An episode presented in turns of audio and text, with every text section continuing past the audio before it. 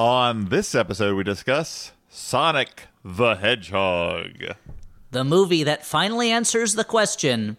So, if you had to make a movie about Sonic the Hedgehog, like what would you do? Like, what? How would you do that? Where would, I, what would you even start to make a movie about Sonic the Hedgehog? This movie answers the question.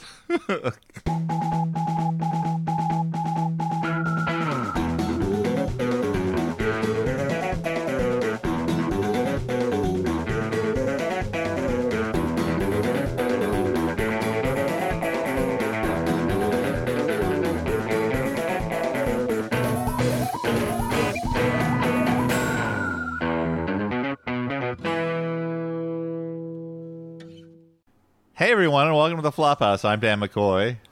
Oh, hey there, Dan McCoy. It's me, Stuart Wellington. Hey guys, Elliott Kalan here from a little place I call heaven, aka my house stuck inside all the time with a six year old and an almost two year old. It's amazing. Okay. Uh, everyone's cracking up. And uh, also, as a guest this week, we have uh, Jamelle Bouie. He is a, a columnist for the New York Times. You may have seen him on television talking about serious stuff, and now he's here to talk about Sonic the Hedgehog. I'll say that uh, I'll, if, if I could say very briefly, Jamelle, before you start talking, I just want to say uh, you're, uh, I've been an admirer of your writing for a very long time. I'm a subscriber to your newsletter, which, if anyone is interested in interested in trenchant thoughts on politics and history and recipes and also photographs of old buildings, then this is the newsletter for you. Uh, but we, you know, he, you're someone who's you're a piercing mind who has a lot to say about the issues of the day. So that's why we needed you to come on for our Sonic the Hedgehog episode. I'm I'm ready to bring uh, ten years of writing experience and deep thought to the question of a blue animated hedgehog. Wait, he was animated? Oh I boy, mean, you Stuart! know, don't First, don't first things first. Don't There shatter are- the He illusion. wasn't real. I think you have summed up the entire personality of Sonic as depicted in this movie. He is blue. But uh, I believe I, I believe what you mean to say, Dan, to ex- to extrapolate further from that statement is that he's blue, dabu dee dabu die, dabu dee Oy, oy. dabu die, dabu dee dabu die. Oh, uh, disclaimer: if if Stuart seems like he's bringing a different energy to the podcast, Yeah? it's because he's standing up. Oh yeah, it's also because my quarantine mustache is try is threatening to strangle me at this point. now, Dan, normally on this show we watch a bad movie and talk about it, but would you say that this movie fits that category? I mean, it is the second highest grossing movie of 2020. Jesus. That is the year that the movie theaters all shut down. Yeah. because Sonic. even still, even still, I that sounds insane to me. Like, I, who who were the throngs of people who went out there who were screaming, "Give us Sonic! Give us Sonic!" Well, it, it's strange because those same people were screaming, "Give us Sonic," but also screaming, "Don't give us Sonic with real human teeth and animal eyes. We don't want that." I don't know. Based on the internet, I am pretty sure everyone wanted a Sonic movie, although they wanted one where he was pregnant, possibly by Tails. Who knows? I mean, that would have been the mystery of the movie. Was it Tails or Knuckles that did the deed? But then also, of course, Tails would die, and Sonic would would grieve him because that seems to be the other main fan art is Sonic characters grieving each other. Yeah, and also sometimes they're Christians. Yep. yeah, sometimes. yeah, yeah. well, that was in the movie. You just had to read between the lines. Now, uh, Okay. uh, uh, Jamelle, do you have much of a history with Sonic the Hedgehog or the Sega Genesis gaming platform? I do. I, very very formal question. Um, I so my, when I was a kid, we weren't much of a Nintendo house. We were definitely a Sega house. So my dad had bought a Sega Master System, um, and we I got a Sega Genesis. I guess I would have been like, you know, second or third grade or something. So we always had a Sega Genesis around.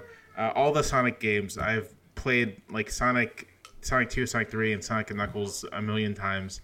Um, I watched the cartoon a bunch. There were two Whoa. diff- different Sonic cartoons back in the mid '90s. One was sort of like a fantasy cartoon, and the other was like Looney Tunes. But it was Jaleel White for both of them, right? As the voice of Sonic. I think, yeah, I think that's right. there was a brief period in the 90s where if you had if your original role that you were famous for was not on anymore you would become a saturday morning cartoon star so like mark hamill was the joker and jaleel white was sonic the hedgehog and mr belvedere was doing the voice of i think raphael of the Ninja Turtles, and Really? yeah, and then we had uh, who else was there? Um, uh, like John Wayne was doing the voice of Denver, the Last Dinosaur, Yep, and yep. uh, let's see, John Wayne John Wayne Gacy, of course, was doing other cartoon voices, but anyway. It's interesting you say that because I grew up in a Nintendo household, and so to me, Yeah. Sonic always seemed weird and strange, and I like couldn't get it. And I was like, mm-hmm. the premise of a fast hedgehog makes no sense to me. It should be about an Italian plumber who jumps on turtles. Yeah, I feel I like I, mean- feel like this is like the rough equivalent of like growing up in a Protestant household and like knowing Catholics existed. like I just don't, I just don't get it. I don't understand what it's all about. I mean, man. I, uh, I, I, yeah, I grew up in a Nintendo household too. Although I stopped at the original NES system, I don't think I ever even got a Super NES. But I was, like, I, I was much more a Nintendo guy. But I was jealous of mostly Sonic when it came to Genesis. I also, you know, enjoyed, uh, I, j- I enjoyed a little Strider, a little uh, Yeah. Golden Axe. What about uh, what about fucking Altered Beast, dude? Where you get oh, Altered super Beast jacked. is, uh, yeah, sure. Well, that happens with Mario too. When you eat a mushroom, suddenly you're like a monster. You know, you're so much bigger than you were before. I think that is an unfair comparison. Although that Tanuki suit is kind of like an Altered Beast. Yeah, yeah, he is becoming a, a kind of merger of man and animal, a manimal, if you will, or Mary animal. Um, but yeah, it's the I, for some reason when I was a kid, my cousins had Sega Genesis, and the only game they really had was Ecco the Dolphin. oh no, So that was All not as fun. That was a, an ex- very exploration based game. yeah. Listen, Nint- Nintendo may have had Mario and Zelda and Final Fantasy even, but could you play a game like Streets of Rage where you could get freshly cooked turkeys out of trash cans? You couldn't. What, what a Oh, fantasy! I, I just I just remember that uh, I I won a I won a prize in Electronic Gaming Monthly what? because I uh, I was supposed to name a Streets of Rage move. And uh, my move was the lead pipe cinch when you hit someone with a lead pipe, and I believe I got a controller for that. Whoa! That you were vastly over rewarded for the amount of work you put in for that one. That know, entire man. sentence is like unintelligible to anyone like younger than 32. Like, I'm, that was I'm the- the... youngest person for whom that sentence made sense.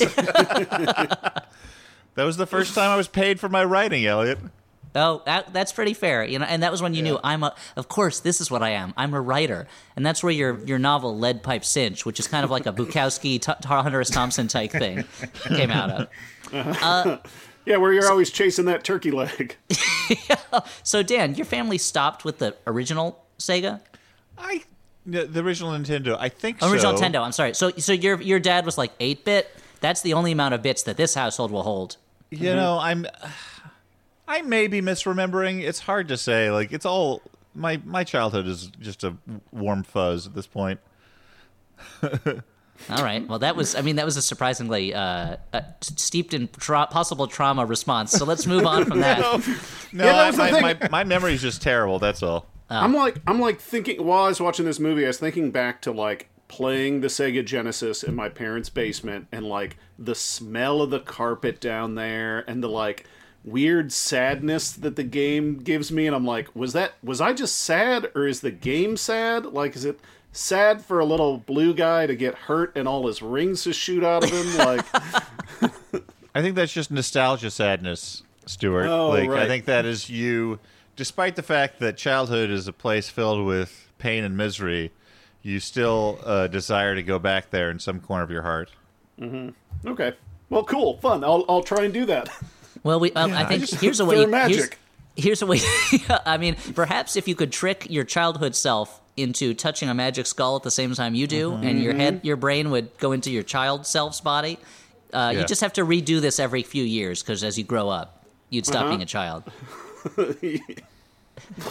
Oh man. Okay, so uh, I think we should start this movie because it opens with a special logo. That's right. Instead of stars around that logo, it's gold rings. That's how you know it's made by true fans. That's because Paramount was like, mm, we've had this logo for just about hundred years. Wh- when should we change it? When there's a hedgehog that needs some rings. This will show the this will show the audience Now, we get it. Elliott, Are you under the misapprehension that the Paramount logo is now changed forever? yeah, that's. That, I think now every Paramount movie is gonna have rings instead of stars, and it's just like I hope it was worth it for Sonic. You know, I hope it, it's like when you get a tattoo of someone's name and then you break up with them a couple weeks later, and you're like, oh boy. Yeah, okay, I can only Dan- I can only date people named Charisse now. Dan, Dan, Dan, have you been to uh, the movie theater and seen a new Paramount movie since Sonic? You know what? You got me, Stuart. So we seem to be in a sort of Schrodinger's Paramount logo situation where until we see one of these movies, we have to assume the logo has both rings and stars.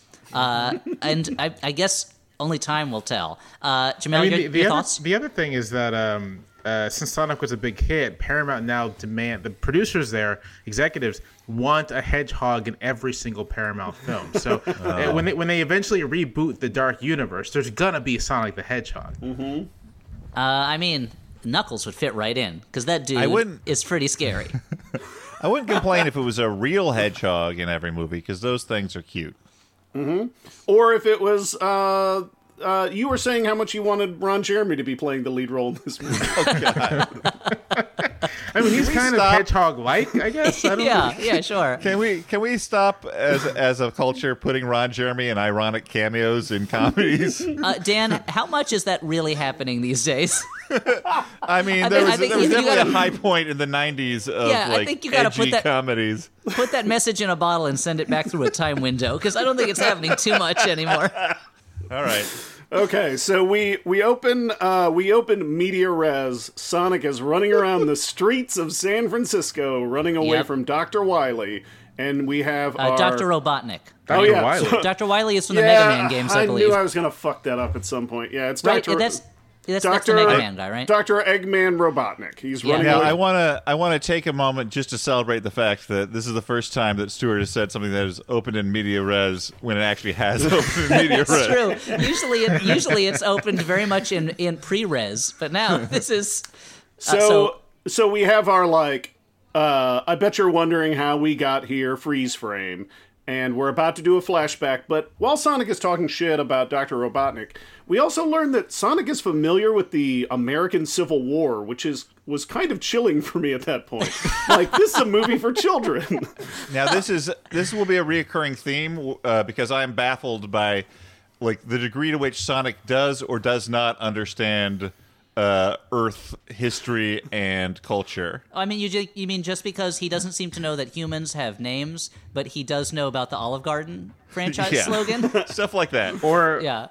it was very strange to hear Sonic go on a long digression about the campaign at Vicksburg. I'm just gonna throw that one out. there. Well, especially because he was so pro-Confederate, which is a strange choice nowadays for right. sure. Yeah, that, that he was like that. Sonic was like all those brave men fighting for their ideals. You know, you don't have to agree with everything they said. I was like, Sonic, this is intense. Yeah, and he was is- Yeah. and he was saying something about how his taped up sneakers is in solidarity with those poor soldiers who didn't have shoes. Oh, weird. Especially anyway, so there's two hours, picture. two two hours of, uh, of apologia for the lost cause, uh, and then we finally get to the end of the flashback, right? Yeah, Or so no, we- the beginning of the flashback. Yeah, yeah. So we go right into a flashback. Uh, we're on like a forest planet. Sonic's a little kid. Uh, we get a little bit of exposition. We're introduced to Sonic's mother, uh, Longclaw, who is some kind of uh, is not a sword, but in fact a uh, an owl. And uh, And now this they- is a yeah, I- character I- who I believe was invented for. I believe this character was invented for the movie. Do you guys? Is he? Did she ever appear in any Sonic games or associated media? As far as I know, no. I mean, that was the point at which I was like, I have no idea what's happening in this movie. Like, I feel like I have a decent sense of Sonic lore in my head just from like Yeah. being a kid, and I was like, I don't recognize any of this now, so And- I don't know what. Did you ever read any of the Sonic comic books where like Knuckles became one with the universe and there was all this strange stuff that was going on? I I did not. Okay, well, it's much like the uh, much like the Archie Ninja Turtles comics, which spun off into their own uh, bizarre continuity. The uh, the Sonic ones did too. But uh, yeah, it's this was so Sonic right away. He's like, I grew up on this planet, and I always had special powers. And it was like, wait, are you not going to explain whether you come from like a race of hedgehogs, like, or is that like? You're not going to explain how you got powers at all. He's just ha- he's just burst into existence, right, Dan? Yeah, this is well. This is a. All right, look. I threw up my hands immediately during this movie uh, because of this prologue because it is Wait, were you like eating your hands? And Yeah. you threw them up? I threw them up in disgust because it is the laziest like hero stuff that's just thrown away at the beginning of the movie. Like Sonic has powers, but he thinks he's one of a kind, which that seems like a weird choice right off the bat. I would have assumed that like this alien hedgehog would just come from a race of fast alien hedgehogs and he like gets stranded on Earth. He has this mother protector figure uh, this owl. owl who like. I, I I assume is not his biological mother, although I don't know what Do not what- assume that, Dan. That's unfair. I do not know assume. Sonic biology, uh, and he's being, you know, Well, he's being you know, well, we know that Son- we know that Sonic has no genitals, so it, it stands to reason that his species does not have genitals either. So maybe maybe the owl is his biological mother, and it's a race where it's like if a if like if a horse and a donkey mate, and they have a mule, and the mule is sterile. If an owl and a crocodile mate, you end up with a Sonic, Yeah. and Sonic is incapable of procreating. That's just my Sure. theory. I'm just throwing it out there, guys. Sure. I'm publishing it in the New England Journal of Medicine. We'll see if it gets picked up. okay, but peer the point reviewed. is, It's got to be peer reviewed.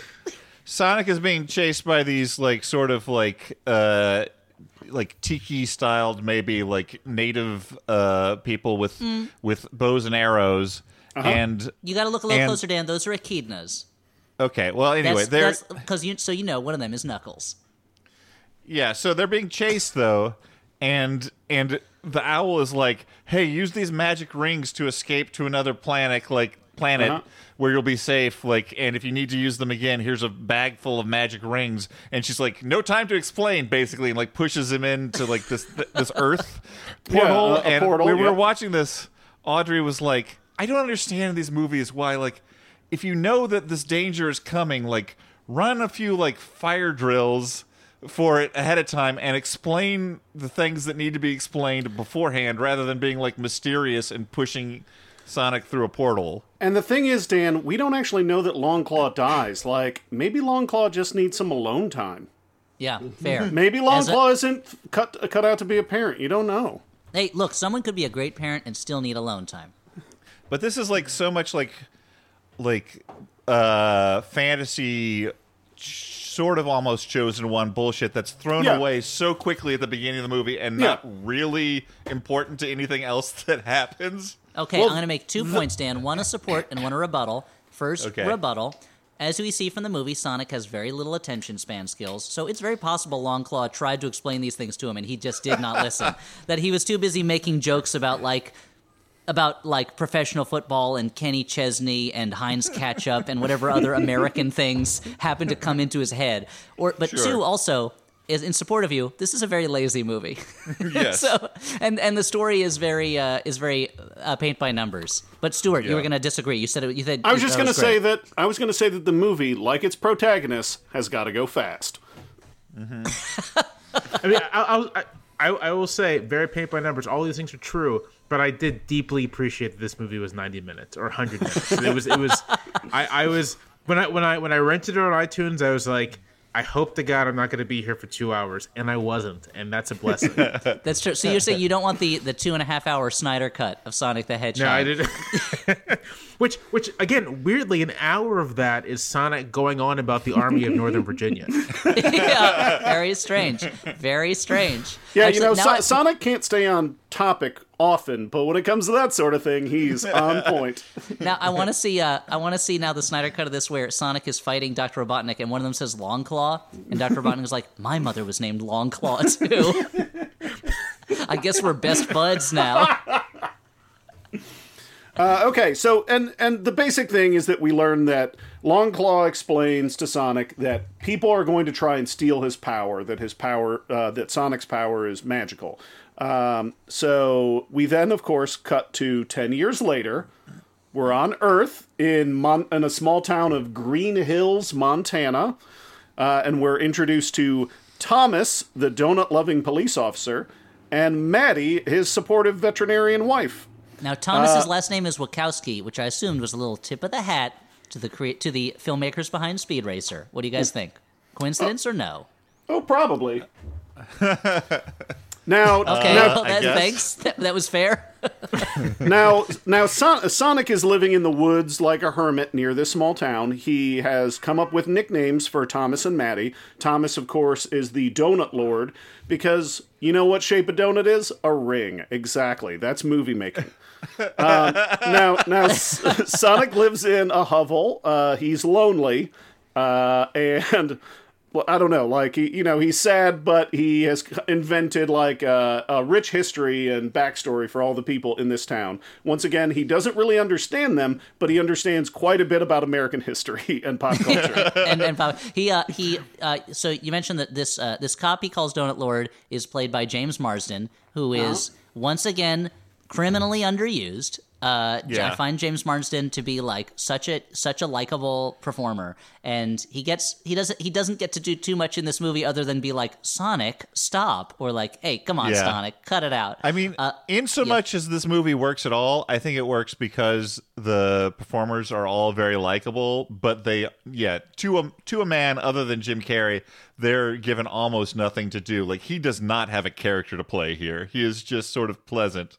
Now the action really gets kickstarted when Thomas gets offered a uh, a beat cop job on the mean streets of San Francisco, and Maddie, his wife, immediately starts using Zillow and talks about it in one of many advertisements. So they decide that they're going to move to San Francisco. Sonic plays baseball by himself, uh, which I feel like is an interesting commentary on quarantine. What do you guys think?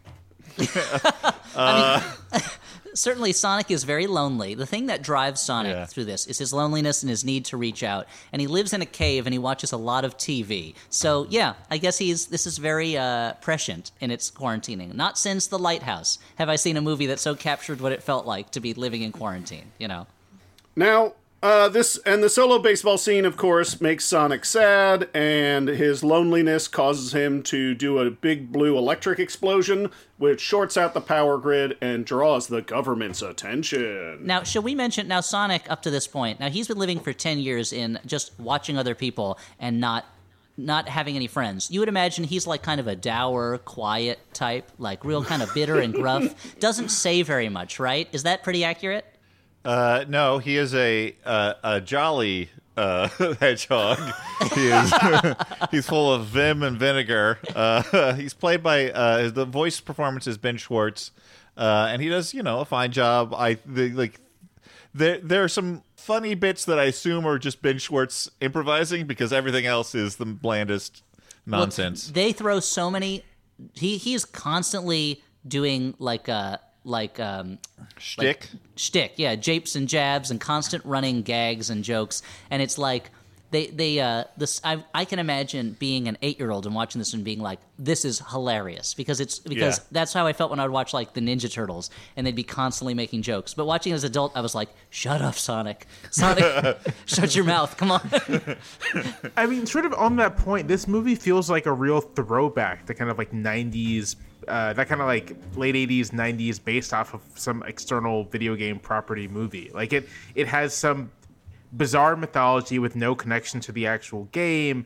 Like it involves the character from the game going into a whole new world. Like it's it, it feels like someone sat down uh, with a script generator for, from like 90, 1991 and was like, "Can we plug this in and see what comes out?" And Yeah. this is what would basically come out.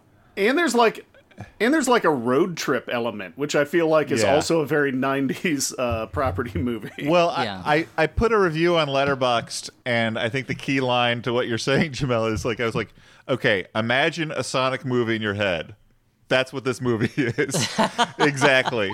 They didn't enhance it in any way. they didn't add any plot or characterization beyond what your vague idea of what a Sonic movie might be, and that's this film. The only thing it's missing to be a movie that could have come out in 1990 is like an evil land developer who wants to get to Sonic's home world so he can build condos there. Like that. Yeah. That's the or or like someone who's gonna li- who's like I'm gonna merchandise Sonic. C- come on, Sonic! Sonic dolls, Sonic games, Sonic yo-yos, and Sonic's like, no way, man, I'm one of Now- a kind. One of the interesting things about the whole like evil land developer trope is that I feel like it just gave like you know, there's a lot of young people coming up uh, in the late 80s, early 90s who saw those movies. And I feel like it gave them the idea because it's not like there's fewer Evil Land developers in the world now. No, no, there's much more of them, and they are more powerful than ever before. So I guess what maybe we were looking at those movies wrong, and those were actually the heroes the whole time. I do, I do also think that this might be the point uh, to bring up that the screenwriters of this movie, there's two screenwriters. They appear to be a screenwriting team because their IMDb pages are exactly the same with writing credits. And uh, so either a team or the same person getting two checks, and they're like, "Oh, Jeremy, I'll go get him," and they leave the room and put on a mustache, and they walk back in. Oh, Fr- Frank, I'll go get him, and they go back out and take like the mustache Sonic off. playing Yeah. baseball. Exactly. Probably, but but these uh, screenwriters uh, have a long career in things like they wrote some Hot Wheels TV movies, and uh, they're the writers of National Lampoon's Dorm Daze and Dorm Daze Two. uh, and this is Wait, Dan, their- is Days spelled D A Z E? It is in fact spelled D A Z E. Oh, thank goodness! I was worried they left some joke money on the table. and and this is their first uh, uh, big blockbuster movie. They got this huge uh, plum screenwriting job from I I do not know what. Maybe they're good in the room. Uh, and I do not want to like intimate that people can't come up through uh, exploitation movies, which is basically what the National Lampoon movies are the equivalent to. Uh, because you know a lot of great talented filmmakers came up through that, but it is strange that they seem to have jumped directly from nonsense movies to uh, the hugest blockbuster of this past year. I would disagree. I think one, Okay. like you're saying, you can't really judge a writer just by their past credits. Uh, No, but no, also, like to jump from National Lampoon Dorm Daze to the Sonic the Hedgehog movie is not the quantum leap in the, in career I'm making that you seem to think quality, it is, Dan. Elliott. Elliott, you are misconstruing what I'm I know- saying. I I'm know not that- saying know that it's a better movie.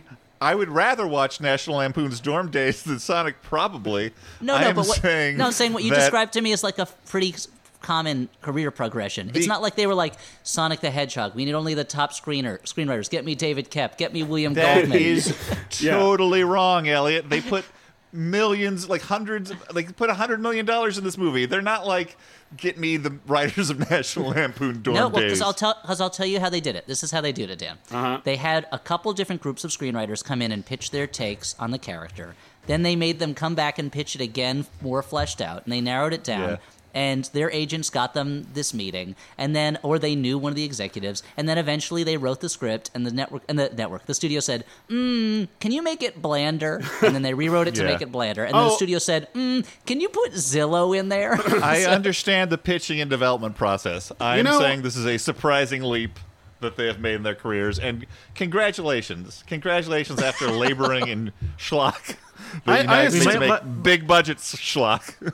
My un- my understanding is that this movie or like a Sonic movie has been in development for a while, and this is they're like there have been multiple groups of screenwriters who have taken a, a swing at Oh, this, wow. and so this is this these guys are the ones who I guess cracked it. Yeah. Yeah. And, Yeah. We'll, and we'll, unfortunately, we'll never get to see that Sonic movie that Richard LaGravenese worked on 20 years ago, you know? Yeah, yeah. I'm I'm assuming what happened is. The is, John is Patrick Shanley version. The one Or- that the or- Coen or brothers George- doctored after a little bit, you know, and that Carrie Fisher George did some punch up work on. based on a George Tracy Miller's Letts take, play. which involved actually just like a human man painted blue. Oh, man, that would be amazing. Yeah, I'm, assu- I'm assuming these screenwriters were rejected for their original script for Portrait of a Lady on Fire, but they were better suited for this. Well, the problem uh, was they said they they went to the pitching session for Portrait of a Lady on Fire, and they were like, "Okay, spin us a tale," and they're like, "Okay." So this lady, right? She's on this fantasy world, and her mom's an owl, and she has the ability to burst into flame. And they're like, "We don't. Did you read? Did you take a look at our lookbook about what the film is, is going to be like?" Yeah, yeah, yeah. We threw that away. Okay, well, and hurry this up because we got a meeting later for uh, that Schindler's List reboot. We got. Reboot. Oh yeah, yeah. This- yeah, they're hoping to turn it into a whole a whole cinematic universe. Yeah, the SCU. the SCU. And there's oh man, it's just like uh, it's a, they're trying to look. There's there's some studio that bought up a bunch of the rights to a bunch of different adult dramas, so they're like, finally, Schindler. Carlito from Carlito's Way, Don Corleone, and uh, let's say uh, let's say uh, uh, the sisters from A League of Their Own. They're finally in. They're finally in one movie together.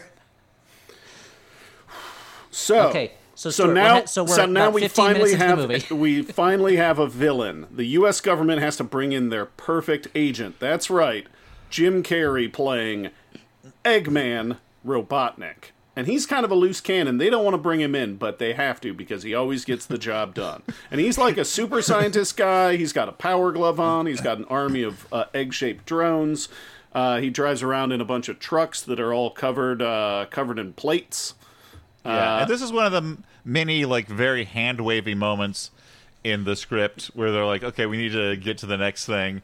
Where like everyone in the government seems to know that this guy's crazy, but they're like, yeah, but we need him anyway. And it's like, uh, okay, sure.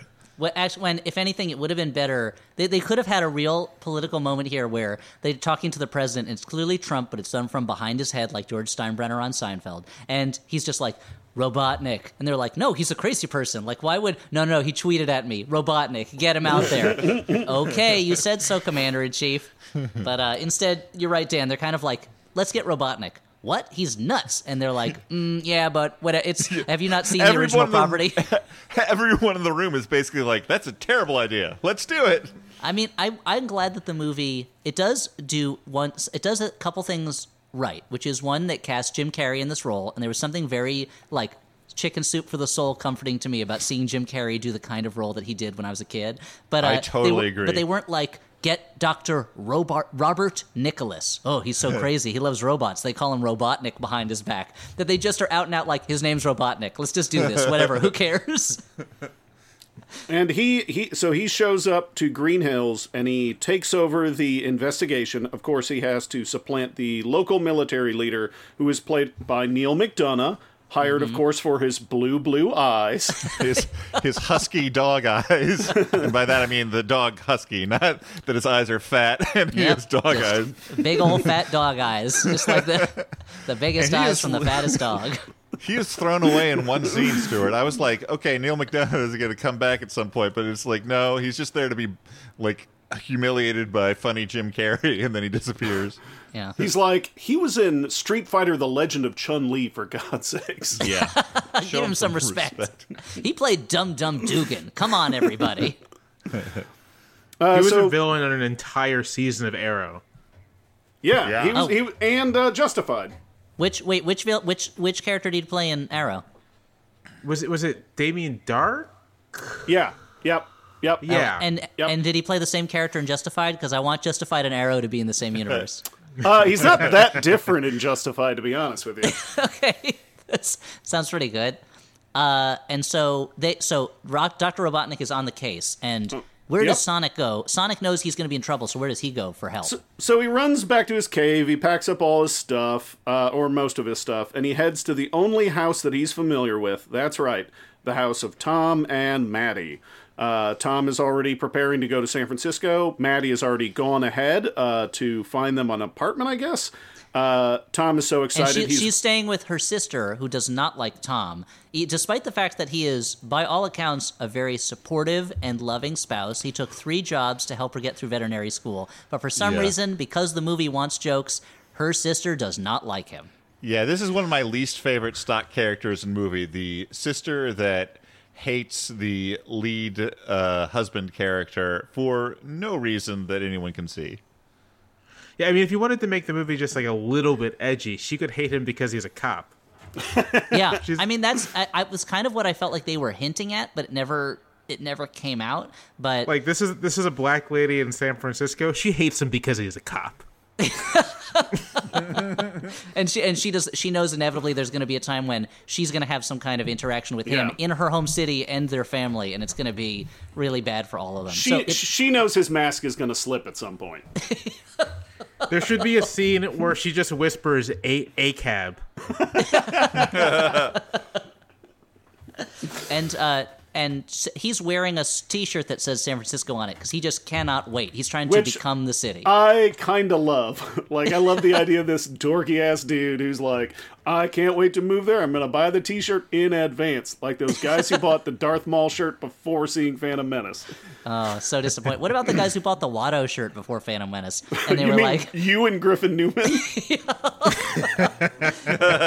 we saw him, and we were like, this character's going to be so great and not at all offensive. And then we saw him, and I was like, well, I did pay for the shirt. I guess I'll wear it. he is he is kind of like a uh, he is kind of like a, a more realistic anti-Semitic Gonzo. So I guess wearing- that's okay. You're wearing the shoot ra- about around being like, look, I'm reclaiming Watto. I, I guess it was a tip off when the Watto T-shirt had gold coins on it. Yeah, yeah. It was the fact that he had gold coins and on the back it said "More blood, please." It was like this. This, this shirt. Oh wow. Hey, I didn't make the shirt, Dan. I'm not the one who put those shirts out. yeah, so what you got the shirt and you're like, well, I don't like the character that much. I guess it's going to be my gym shirt. And then you just didn't go to the gym. It was a very good excuse not to go to the gym because I was like, Mm-hmm. I can't wear this shirt at the gym. This is crazy. If I don't have another gym shirt. Wait, I, I never realized this guy. So Watto clearly anti-Semitic. What about Gonzo? He's got a similar nose, similar coloring. He also is kind of an outsider. He just doesn't mm-hmm. fit Yeah. in, and he has elaborate stunts that he always wants to pull off, which is an, a big Jewish stereotype that Jews always want to get shot out of cannons or ride unicycles across tight ropes, and that Jews uh-huh. love chickens. I mean, we mm-hmm. do. You know, I mean, well, I mean, based on the sample size in this group, Jews do love chickens, but uh, I, I, I mean, Gonzo is one of the most lovable characters in the Muppetiverse. So, yeah, that's true. It's just him and Scooter, two tops. oh god, Jesus Wow. Christ! Don't get me Well, they're both on tops? Scooter. And what's the one from the Muppets, the first of the of the Disney movies? Kevin Wayne, what's his name? Walter. His name is Walter. He has no personality, and he's And when you say Kermit Walter is more of a top or a bottom, Dan? uh, weirdly, he's a Switch. Anyway, let's go on. He's a Nintendo Switch. All right, let's keep going. So, uh, so Sonic goes to uh, James Marsden's house. That goes great, right?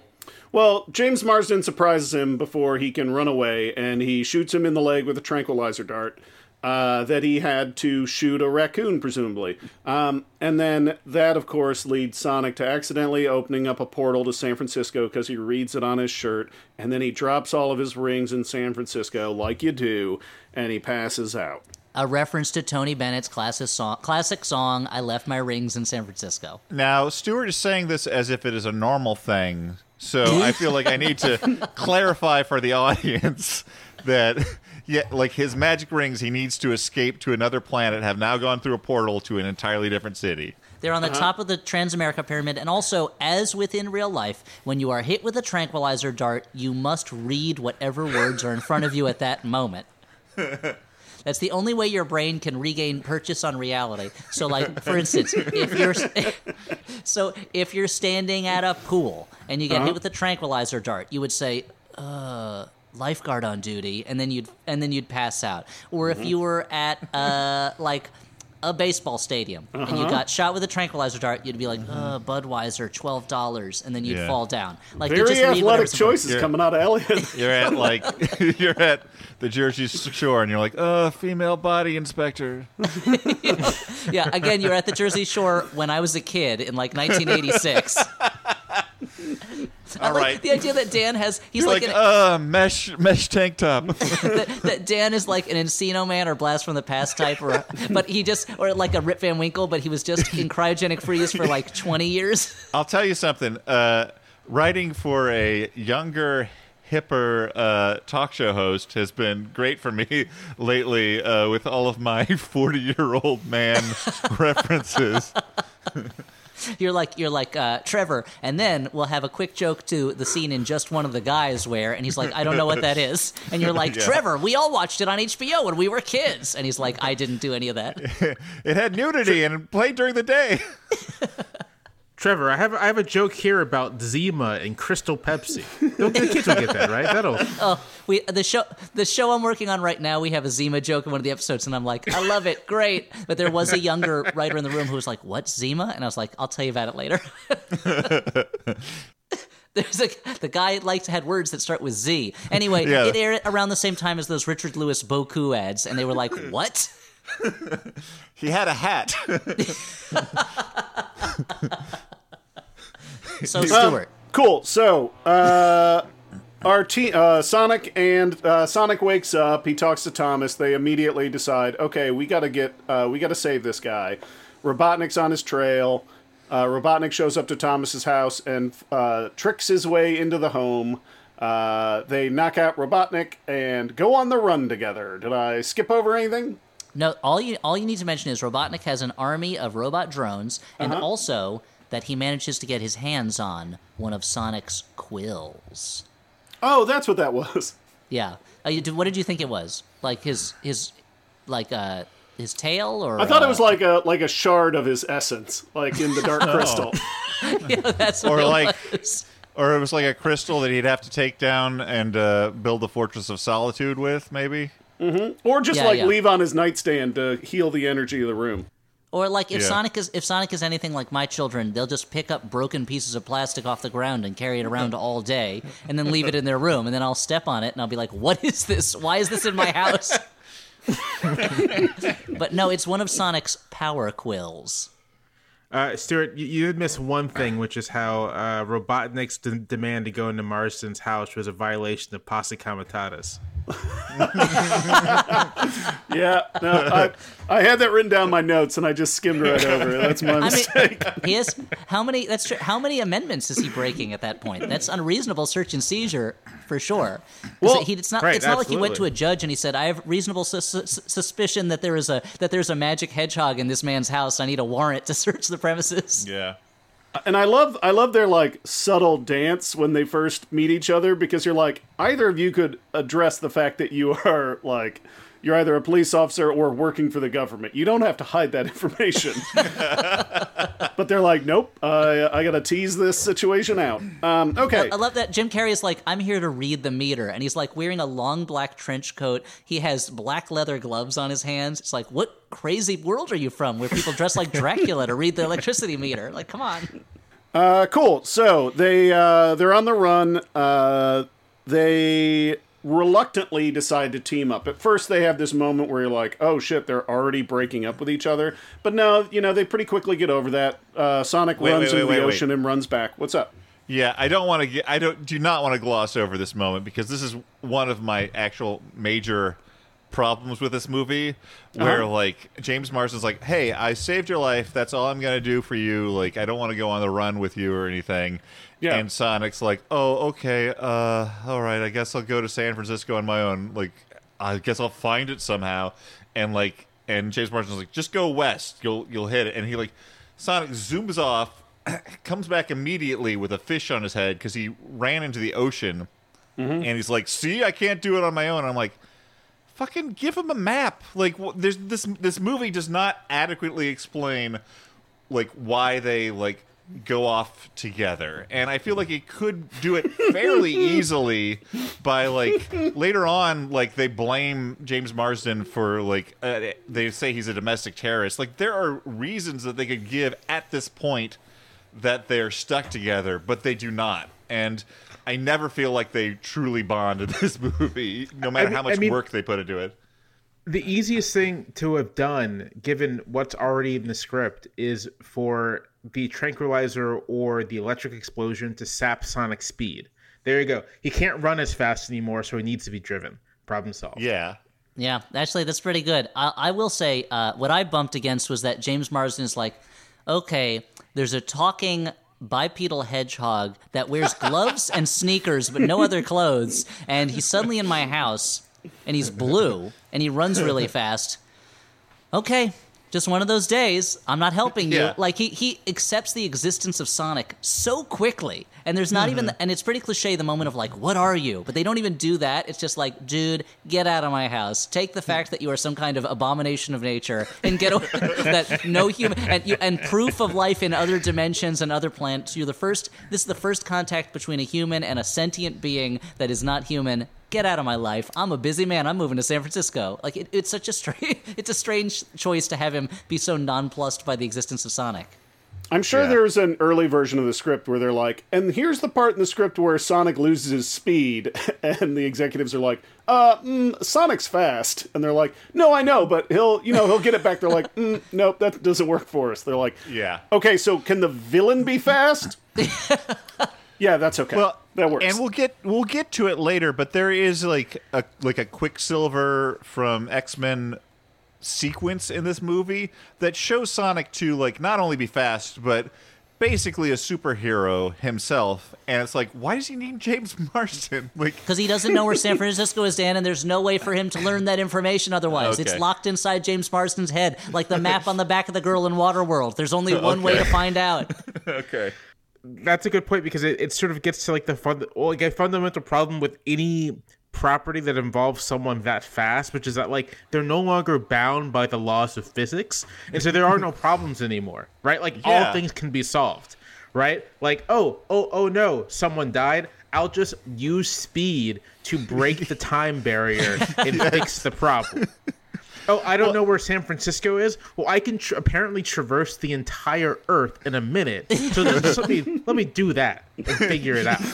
yeah. I'll just if do he had simply gone directly to San Francisco, like there would have been no time for Robotnik to do any of the things he does in this movie. No, but Dan, they had to stop off at a roadhouse to get into a bar Yeah. brawl. Well, Yeah, we'll get to that, I guess. I'm sure. That, I'm sure in the goofs section of this movie, somebody's like, like if Sonic is fast enough, this movie shouldn't have lasted this long. Uh, guys, I want to uh, rebut my own statement from earlier. I just realized this movie is better off if James Marsden just accepts Sonic because it, Yeah. it spares us from a scene where he's like, "Get out of that costume," and he's grabbing him all over, and he goes, "Here's the zipper," and Sonic yeah. goes. That's not a zipper. And then he like pulls his hand back because there's a worse version of this movie that has that scene in it. I guarantee you. So, so I, I'm glad that didn't happen. Oh, actually, uh, Stuart, I have, an, I have another goof for you to put in the IMDb entry. okay, let me just type that up. Okay, Okay, in real life, Uh-huh. hedgehogs are not fast. real life hedgehogs are not fast. Or actually, okay? put that under factual error. Okay, yeah. so so our heroes are on the run. Of course, they stop at a roadhouse uh, that has some very energetic uh, bikers and hot wheelers out front. Uh, They talk about how Sonic needs to work on his bucket list, introducing children to the concept of dying one day. Well, and this is one of the things that Sonic doesn't know. We should put that in the col- column of Sonic does not know this, as opposed to all the other things that he seems to be intimately familiar with. well, he's seen, we know he's seen the movie Speed because we see him watching Yeah. it. And we know that he's familiar with the Olive Garden, but he hasn't seen the bucket list. And you know what? He's not the target demographic. Like the bucket No, list, that's the true. movie was for like older people, the same people who really love like Grace and Frankie, or uh, what's that movie that we watched where the old people go to Las Vegas and it's Kevin Kline and Robert De Niro. Last Vegas. Last Vegas. Was that what it was called? Yeah. Last Vegas? Or It was Lost called Vegas. Last Vegas. because the implication was that they were all going to die afterwards. Yep. Um, so, so like, he's not going to go see the bucket list. He's going to be like, "That's an old man movie. I want to watch Yeah. Speed or Speed Two, Cruise Control." Yeah. So uh, this is where, of course, they get into a big. Uh, you know, they have a little montage of Sonic uh, crossing things off his list in this, uh, you know, pretty populous roadhouse, and then It is, they, it of is course. a packed roadhouse. I mean, it's a big A roadhouse there. that also has like basketball games like you would find at like Coney Island or or Yeah. any pl- or like a or a Chuck E. Cheese. Um, and you know, like this is this is a confusing roadhouse to me in terms of the entertainment there versus the crowd. That Well, it's it a, it seems is to- very much a children's ver- movie version of a roadhouse, where it's Yeah. like it's supposed to seem super tough and super crazy, but like you can't show. It's not the. It can't be from dusk till dawn. You can't Yeah. have like a strip show going on or like It's not the with it's not the double deuce or anything. Yeah, exactly. So it's just like, uh oh, this roadhouse is pretty crazy. Well, let's just play this basketball game and get enough tickets so that we can get a big novelty comb and then we'll leave. So of course this is where they get in a bar fight, and this is where we have that moment where Sonic moves so fast he's able to stop time, and we get that full on Quicksilver moment that Dan was talking about. I mean, we knew this was coming, right, guys? yeah. That had scene, that scene was the breakout star of that X Men movie. It has Oh, to yeah. be replicated. I mean, and the scene here is fun enough. Some gags are set up, but it is it did immediately raise the question to me of like, okay, well, Sonic is like much faster than I thought he was. Like he he can- time he- fast. He can walk between seconds. Yeah, I think Yes. that's also. So here's the thing: if you were moving super fast, could you push like bullets and missiles out of the way, like Quicksilver and Sonic do? Because it, uh, or would you like go to touch it and it would go right through your finger? Because it's still moving really fast. Does your speed really Mm-hmm. cancel out the the speed of the projectile? Right. If, Yes. if if your velocity is as such that you can do that, then at, at which point you are generating enough force to be able just to like move it. Because it's Yeah, also because my also wonder is like if you slam your hand onto a knife, the knife will go through your hand. Like, are you moving so fast that your velocity is adding to the velocity of the bullet or the missile, and it is that much more of I mean, he does- impact? Now this this probably has nothing to do with it, like in terms of real life physics. But I will say he is, you know, he like in these movies, like they do push the bullet away from the side. Rather, they do not put their hand. You're in right. Front That's of the bullet. probably it because yeah, that's a force that only moves in one direction. I think. Mm-hmm. So I'm just, you know, Yeah, do you mean- uh d- should I so I have the I already have the document open. Should I add this to the goofs column, guys? uh, I, put it, I guess as, as make it call it incorrectly regarded as goofs. okay. I mean, and it is it is. I feel like this is the stupid thing in movie viewers' brains where I'm like, magic rings, they create portals. You got it. Okay. Speedy Blue Hedgehog, yes. Mm, could he really do that with his super speed? Like, it's the dumbest thing for me to fixate on. The um one one thing we we shouldn't neglect to mention about this whole sequence is that so thus far the only human who has met Sonic is uh, James Marsden's character. They go into this bar and Sonic is just hanging out and people look at him and have no reaction to the fact that he is a talking blue space hedgehog. It is it is it is so normal to them that it suggests well, what it actually suggests about the world is that there are lots of Sonic-like creatures in the world, and that this mm-hmm. Montana town just happens to have never gotten one before. Well, it's like uh, it's Yeah. like Citrusville, Florida, home of the Man Thing, which happens to be the nexus of all realities. So there's always like Howard the Ducks and barbarians walking through. So I guess this little part of Montana, yeah, they're just used to trans-dimensional visitors. But it does, it is very strange that Sonic's like, no one can ever see me, and then all he has to do is put on a hat and a jacket, and people are like, "Sup, little dude? Can I get you a drink?" It's like, I wonder if at any point he's like, all I needed was a hat. Why didn't I just put a hat on all this time? Especially since you know he's a fan of Sunday in the Park with George, and of course its iconic song, Finishing the Hat. So he's familiar with the concept of hats, because we see him later singing that song, right? Or did I dream that? you, you may have dreamed it. Since we've opened this door, I do want to read three actual goofs from the IMDb page. Okay. Um, when Sonic and Robotnik arrive in Egypt near the Giza pyramids, there's nothing but desert visible in all directions. The pyramids and the Sphinx are actually surrounded by roads, numerous other monuments, and city on three sides. There's a Pizza Hut less than 1,000 feet from the Sphinx itself.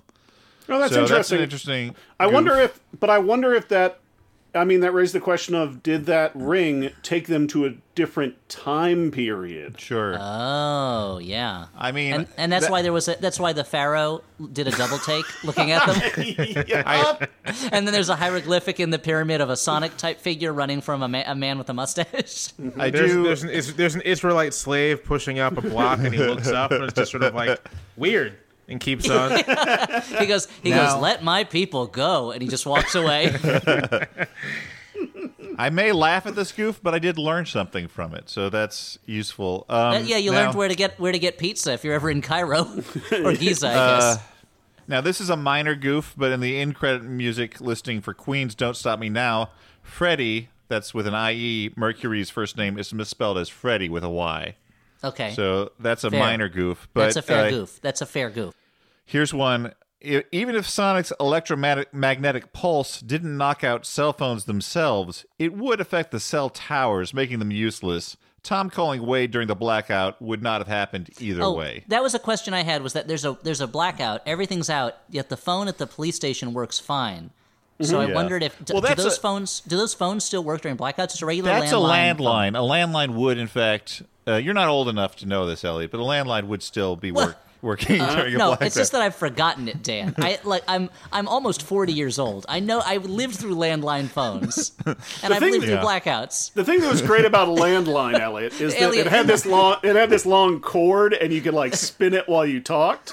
Yeah, that's pretty cool. That's pretty cool. now, now you don't see this, but uh, but Stuart was sort of spinning it like, say, a burlesque dancer would be spinning a feather boa. Yeah. Now, yeah. Now I'm I'm of course too young to remember this, but uh, at the time they had real hoverboards that they were going to sell in stores, but parents said it was too dangerous, and so they were removed from the market. now we did get those shoes from that movie, but they didn't automatically lace up like they were supposed to. No, no, no. Instead, they just laced the normal way by you yelling at your mom to do it for you. Okay. Well, anyway, let's get back to this movie before Stuart explodes. Promises undelivered. So, uh, okay, so, uh, so we we get introduced that there's one last element on Sonic's bucket list, and then of course he can die, which is he wants to make a real friend. Uh, and at this point, I think at this point we can address Sonic can die for real, right? Because he doesn't have any rings in his body. So, um, now he never now now that's video game lore. He never ingests the rings. I think it's just it's just assumed that he'll die if he gets blown up or shot or poisoned Yeah. or autoerotic asphyxiation or Any drowns of these things, yep. or any of those things. The, the same ways normal people die. So, so they get in yet another fight. This time, they get in a fight about uh, Tom wanting to move to San Francisco uh, because, of course, Sonic believes that small towns are better than big towns, and why would he ever want to leave Green Hills? Uh, Well, this, is another thing that, like, sorry, I, I do want to address this quickly. Sonic is like obsessed with how nice this town is that uh, that James Marsden's character wants to get out of, and like Sonic, as we have established, I don't know if you know this, guys. He's fast. He could see the rest of the world. Apparently, he has had no curiosity about planet Earth beyond Green Hills. I mean, in, de- in his defense, the last thing his adopted, possibly biological owl mother said to him was, hide yourself, don't let anyone see you. So he has Yeah. been living in seclusion on purpose. Uh, now, can he move faster than the human eye can see? Of course he can. So, yeah, but uh, then he's going to get, what, a split second view of Brussels before he's got to spin around and turn back? Because he's got to stay moving fast enough that no one can see him? Is he going to see Tokyo for one day? What is he, I my mean, I- brother? I, Come don't on. understand why you think that Green Hills is the only place where he can be stealthy and hide, though. Like, he see the world, Sonic. You know, maybe you don't want to stay down on the farm. It is one of many movies that takes it for granted that, you know what, it is wrong to leave your hometown to go to the big city, which is the exact opposite of the lesson that life gives you. Oh!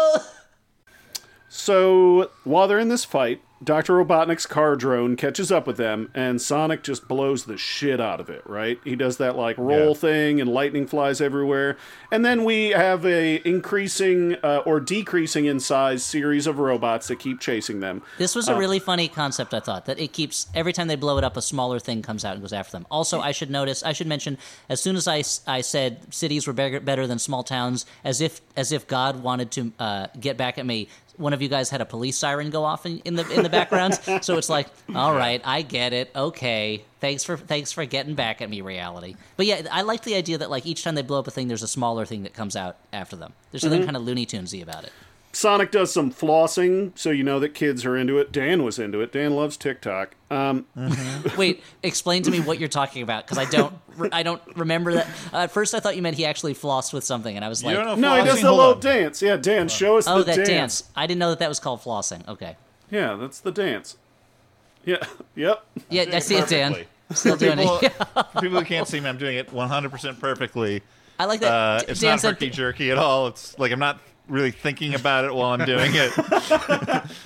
Dan said people who can't see me, which means all six billion people in the world except for three other people. Yeah. the audience of this stupid thing. so that's called flossing. Yeah. that's called flossing. So Sonic then manages to get uh, the the final drone turns into a little bomb, and Sonic manages to get hurt in the explosion and knocked out. Mm-hmm.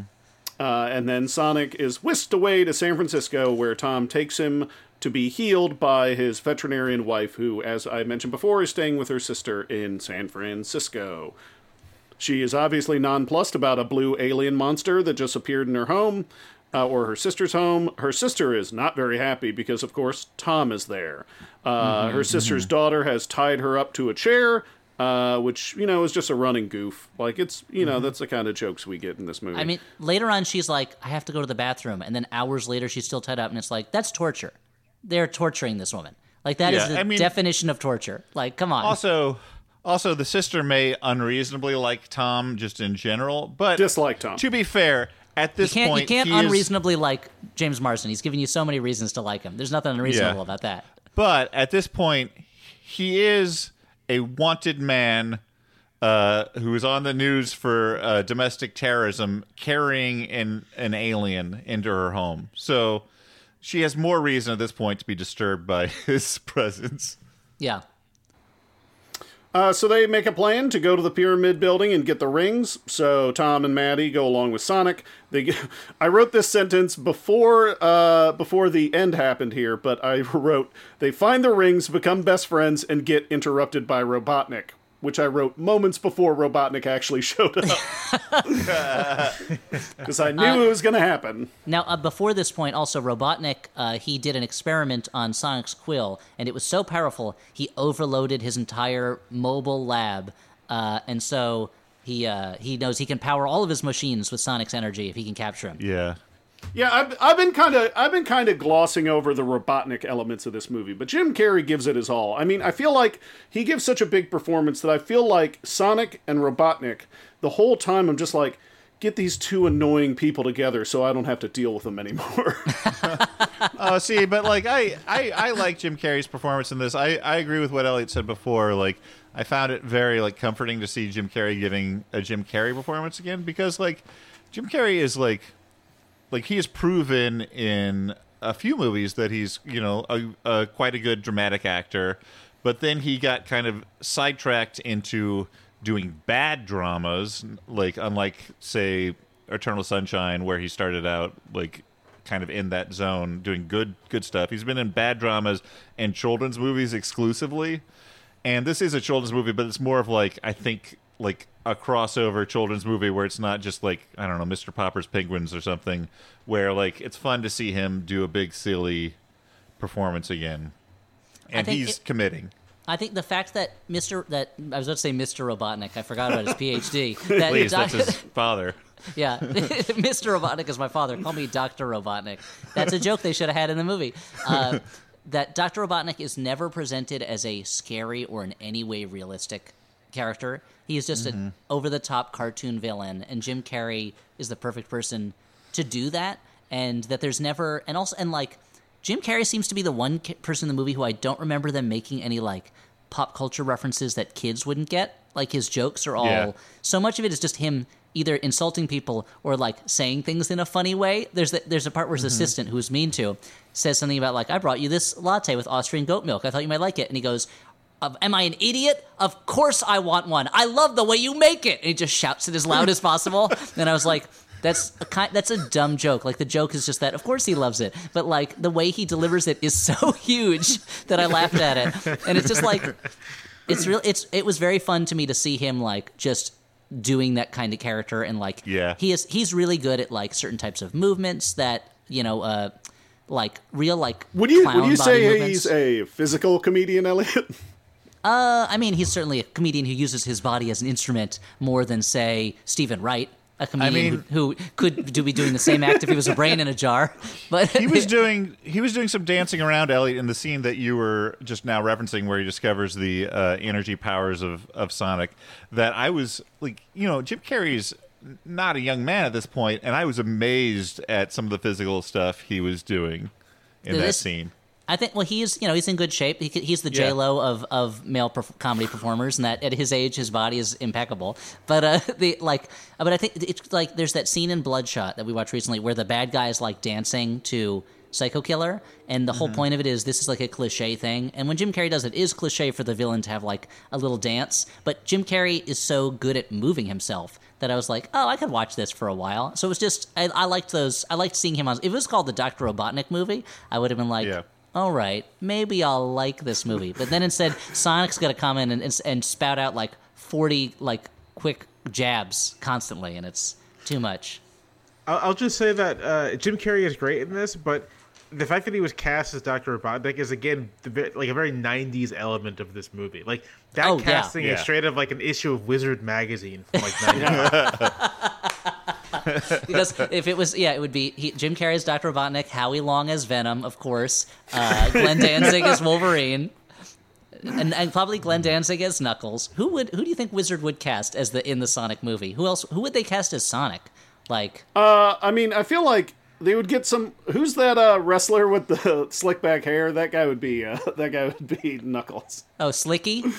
I can't remember his name. For Sonic, it would either be like Danny DeVito, or because he's short, or it would be like um, I don't know. Who, somebody who because they would either cast it just on appearance or it would be on like someone that they thought was cool because they were a wrestler or a football player but um, right, right, right. Gambit would be Jean Claude Van Damme, which is actually great casting. Um, Uh, and can't, this is we're still casting the Sonic movie, right? yeah, the Sonic movie. yeah, but I don't know the Sonic characters, so uh, and Tails would be like um, what, like I don't know. Uh, Macaulay Macaulay Culkin. That's oh, what I was wow. thinking too. Macaulay Culkin. Yeah, look, this is wizard casting. They can Yeah, get big no. stars. Yeah, I mean, I, I feel like when I uh, when I said that uh, Robotnik is annoying, it isn't an indictment of Jim Carrey's performance. I feel like the character is meant to be annoying, like a Yes. non-threatening villain in a children's movie is. Oh yes, Yeah. very much so. Yeah, yeah. Um, So they they have a big fight. Sonic pushes his uh, his friends off a building. Uh, he plays drums on a bunch of bullets, uh, and then he starts to run away. And we learn, uh oh, Robotnik has managed to supercharge his uh, his little spaceship thing. Now he's just as fast as Sonic, or is he? We'll find out. So we are now back at the beginning of the movie where Robotnik Yeah. is chasing him around San Francisco. Full circle. It's a real last year at I, Marienbad. I, I want to make it clear. He did not push his friends off of their, a building to their death. he did it with he did it with a ring that sent them back to Green Hills. Yeah. Uh, well, but we don't know that at first. At first, we just see him push them off the. Bi- he says, Okay. "You've done your use to me. I'm done with you," and he pushes them off the building. And we're like, "Wow, oh, that was He pushes cold, him Sonic." Off, and then he looks at the camera and goes, "Ain't I a stinker?" And that's that's And then James, Mar- and then both their bodies splat on the ground, and he's like, "Eh." That's- that's and then he the end. jabs. he dabs, and he goes. yeah, the next we see them, they're crawling out of a James Marsden shaped hole in the cement. yeah, and yeah, and they're like, "Oh," and there's little tails is fluttering around their heads. Yeah. you Oh, know? that's great. Yeah, so they're running around the uh, running around San Francisco. They take this fight out of San Francisco, of course. Uh, Sonic Let me starts say- throwing I wanna- rings. What? I want to mention only. Sorry to interrupt that. San Francisco, a notoriously overcrowded city, with where the and that's why the real estate prices are so high and everything. The streets are so empty. There's maybe one car per road because they have to CGI the whole thing. And I was like, it is a slow day in San Francisco. Maybe this is happening during the quarantine. Like, there's nobody out on the Yeah. streets. So uh, they throw a ring and they go to Egypt. Uh, where else do they go before? Th- they eventually just end up back in Green Hills because Sonic has a limited imagination. Do they Um, go to yeah? Where where do they go aside from Egypt? I was waiting for them to be like all over the world, but they don't go that many places. No, they, uh, the Great Wall. That was on his. Oh, that's right. list. And they run the Great Wall, and he's Yeah. like, "Finally, I can open up." And uh, and and he doesn't. Again, they should be knocking over tourists left and right, but there's nobody on the Great Wall. No. For a big special effects uh, movie, the, the the the imagination of this film is limited in terms of scope. Yeah, I mean, he should have opened a portal to the moon, runs past Neil Armstrong, and he's like, "One small step for a man, one giant leap for a hedgehog." And then ground control is like, "What was that?" And then he goes through Paris, and they run up and down the Eiffel Tower, and a mime goes "Sacre bleu," and then covers his mouth with his hand because he's not supposed to talk. He's a mime. Oh, there is a mime joke, right? Like they do go. Oh, to you're right. They do go to Paris, and there is a mime, and this girl does not enjoy this mime, and then she sees Sonic behind the mime and laughs. That's not the mime joke they should do. They should have done my mime Yeah. joke. Yeah. And then like they go to I don't know Japan, and there's samurai or something. You know, kids' ideas of what countries are like. The countries are still what we think. That, it's there's a. They, I they go to the once- Wild West. I wrote a joke once for the Daily Show that did not make it on the air. I think that was during the big uh, uprising in Tahrir Square that overthrew Mubarak, and I was like, "So now there's a new thing for us to know about Egyptian history." And I had a timeline of Egyptian history, and it said pyramids, 3000 BC, and then nothing until now, and then because all Americans know about Egypt is the pyramids, which is thousands of years ago, but they didn't. Instead, they just did the pyramids and the Great Wall, and then that one moment in France. Yeah, but not as good as mine. Okay, so Sonic eventually They ends go to up they go in, to Rio and it's carnival and Sonic is like hiding behind Yeah. ladies' butts. Like also you would love that, Dan. So they they end up in uh, Green Hills. All the locals show up. Uh, it looks like it looks like Son- Sonic gets blasted and he's lying on the ground, and we're like, "Whoa, Sonic's dead!" And then like Tom starts Wait, to stand on. up. Wait, if I get it so Jamelle, did you think Sonic was dead at this point? Uh, I did not know. Okay, so Stuart, well, so no Stuart's just speaking for himself then. So everybody everybody assumes Sonic is dead. He's covered in scorch marks, and you're like, "Man, he got roasted." Um, and then Tom uses a ring to jump on the back of Robotnik's thing, and uh, you're like, "Oh wait, oh that didn't work." And then uh, Tom pledges his eternal friendship, which of course wakes Sonic up in friendship lightning. Sonic like is totally cheesed out. He's like super yoked. And he starts bouncing all around and blasting Robotnik before knocking him onto the mushroom planet. Uh, the locals rally around Sonic. Uh, after one crazy weekend, they all decide to just move back to Montana. a, a government official shows up with an Olive Garden gift certificate. to thank them for hi- covering up the situation and I assume getting rid of Robotnik. Yeah, Yeah, I, And- d- I d- I- this this this seemed unclear to me. Like, what the hell? Like, why the government who sent in Robotnik is suddenly like, uh, we're cool with you just keeping this alien, and uh, thanks for everything you did. And it's like, okay, like. I, I would appreciate at least one scene before that where they're like calling him and be like Robotnik, you're destroying cities or like I don't know. It, it just seemed very strange that they just turned around immediately and were like, thanks for your service. It was also around this time that I started wondering how old is Sonic supposed to be? Like, is he a kid or is he a grown up? Because if he's a kid, there's something very weird about James Marsden like sharing a hotel room with this kid that he just met. But Yeah. if he's a grown up, like then a- it's very weird that he's like just wearing shoes and no other clothes. It's I a feel like 90s he's a young teen. A young teen is the vibe I got. I don't know. Okay. He's ageless and eternal. Okay, yeah. Yeah. Uh, yeah, so they welcome Sonic into their home. We get a post-credit scene where Jim Carrey fully goes uh, Dr. Robotnik. He looks just like the guy in the video game, which is like such a classic like adaptation of a property where they're like, we're going to introduce you to the the bad guy before he actually looks like the bad guy you're familiar with. Yeah. Uh, I, I, to that end, I just want to say, like him, like with his crazy mustache, like growling to himself on this really kind of fun-looking mushroom planet. I was like, this is the movie I wanted to watch the whole time. Yeah, it's kind of how I felt when I saw Joker, and at the end he's the Joker, and I was like, okay, I'm kind of interested to see what the Joker does now. And then the credits started, and I was like, wait, what? I just watched this guy be sad for two hours. Now he's finally the Joker, and the movie's done. And then But we get it- uh we get our second post-credit scene and that's Tails, baby. Yeah, Tails hops through and goes, my my um, reader device says that Sonic should be here, and flies off into the distance. And that was when I turned to my wife. Uh, she was not watching the movie with me, but she happened to be in the room. And I turned to her and I was like, so when the first Avengers movie ended and Thanos turned around and I got really excited. Is this that like was that as dumb as the idea that the audience would get excited that Tails is going to be in the next movie? Like, is my pa- stuff that I'm passionate about as stupid as this stuff? And guys, I got to Probably, I, Elliott. Probably, I gotta hope that the that Jim Starlin's uh, philosophical work in the Thanos comics uh, did not make it so. But there was part of me; it really brought me down to be like, okay, so when I get excited when when I when my character shows up, it's just as stupid as if I was there and like Tails showed up and I was like, Tails, yeah, I, I mean, I'll I'll defend the difference there because like Thanos is like kind of a deep cut. Like not every single person who's familiar with soup like Marvel comics would know who he was pre- prior to that. Uh, and Tails is like in the title of the second or third Sonic game, right? yeah, okay, yeah, that's Yeah, true. Yeah, yeah. there's a So that so- makes it better that they're introducing an esoteric. I don't. know. It No. just it, it makes it. You're right. Go ahead, Stuart. I was just gonna say, Elliott, uh, it's not the same. okay. Thank you.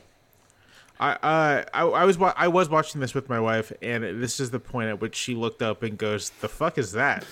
And I uh, I said I said it's a fox. Yeah. Si- similarly, as long as we're telling uh, uh, stories about watching this with our uh, s- significant others, I uh, like toward the end, Audrey was like, "So do you think we're gonna? Uh, I guess are we gonna see Tails?" And I'm like, "No, I guarantee you, the last thing in this movie is gonna be Tails appearing and being like saying something like, "Finally, I found him" or something like that." And lo and behold, that's exactly what happens at the end of this movie. Exactly. I wasn't sure if it was going to be Tails or if it was going to be Knuckles coming through the portal and being like, "All right, boys, get him," you know, or something like that. Yeah, th- Yeah. that would have been interesting, right? Knuckles shows up and it's like, you know, we we got to finish the job. Yeah, yeah. but instead, like Tails is going to find him and what? It's like, I, I mean, if there's, I assume they're going to make a sequel because this movie did well. But that might end up being like the end of the Super Mario Brothers movie, where the princess comes through the portal with this huge gun and is like, "We need your help," and we never found out what that was about because they never made another movie. Man, I love it. Uh, yeah, so that was Sonic the Hedgehog. It was like just exactly enough of a movie. Uh, I didn't hate it. wait, wait, wait, wait. If you're gonna wait, we, we, we how many years have we been doing this podcast? Like, I feel like every time we Too do many, it, Dan. Too people many. s- well, people start giving their final judgments before the we introduce the segment that we've established since the beginning, which is called Final Judgments. You're right, whether Dan. this Let's is- start being professional now. I guess I sh- so. Should I just continue talking about this movie without any opinion injected, Dan? Should I talk about it like We I'm one of Robotnik's drones, perhaps? We have a dedicated segment where you give your opinion, yet you feel like you must give it beforehand. Is this a good bad movie, a bad bad movie, or a movie you kind of like? Stuart, what were you going to say about it? You have an opinion about it.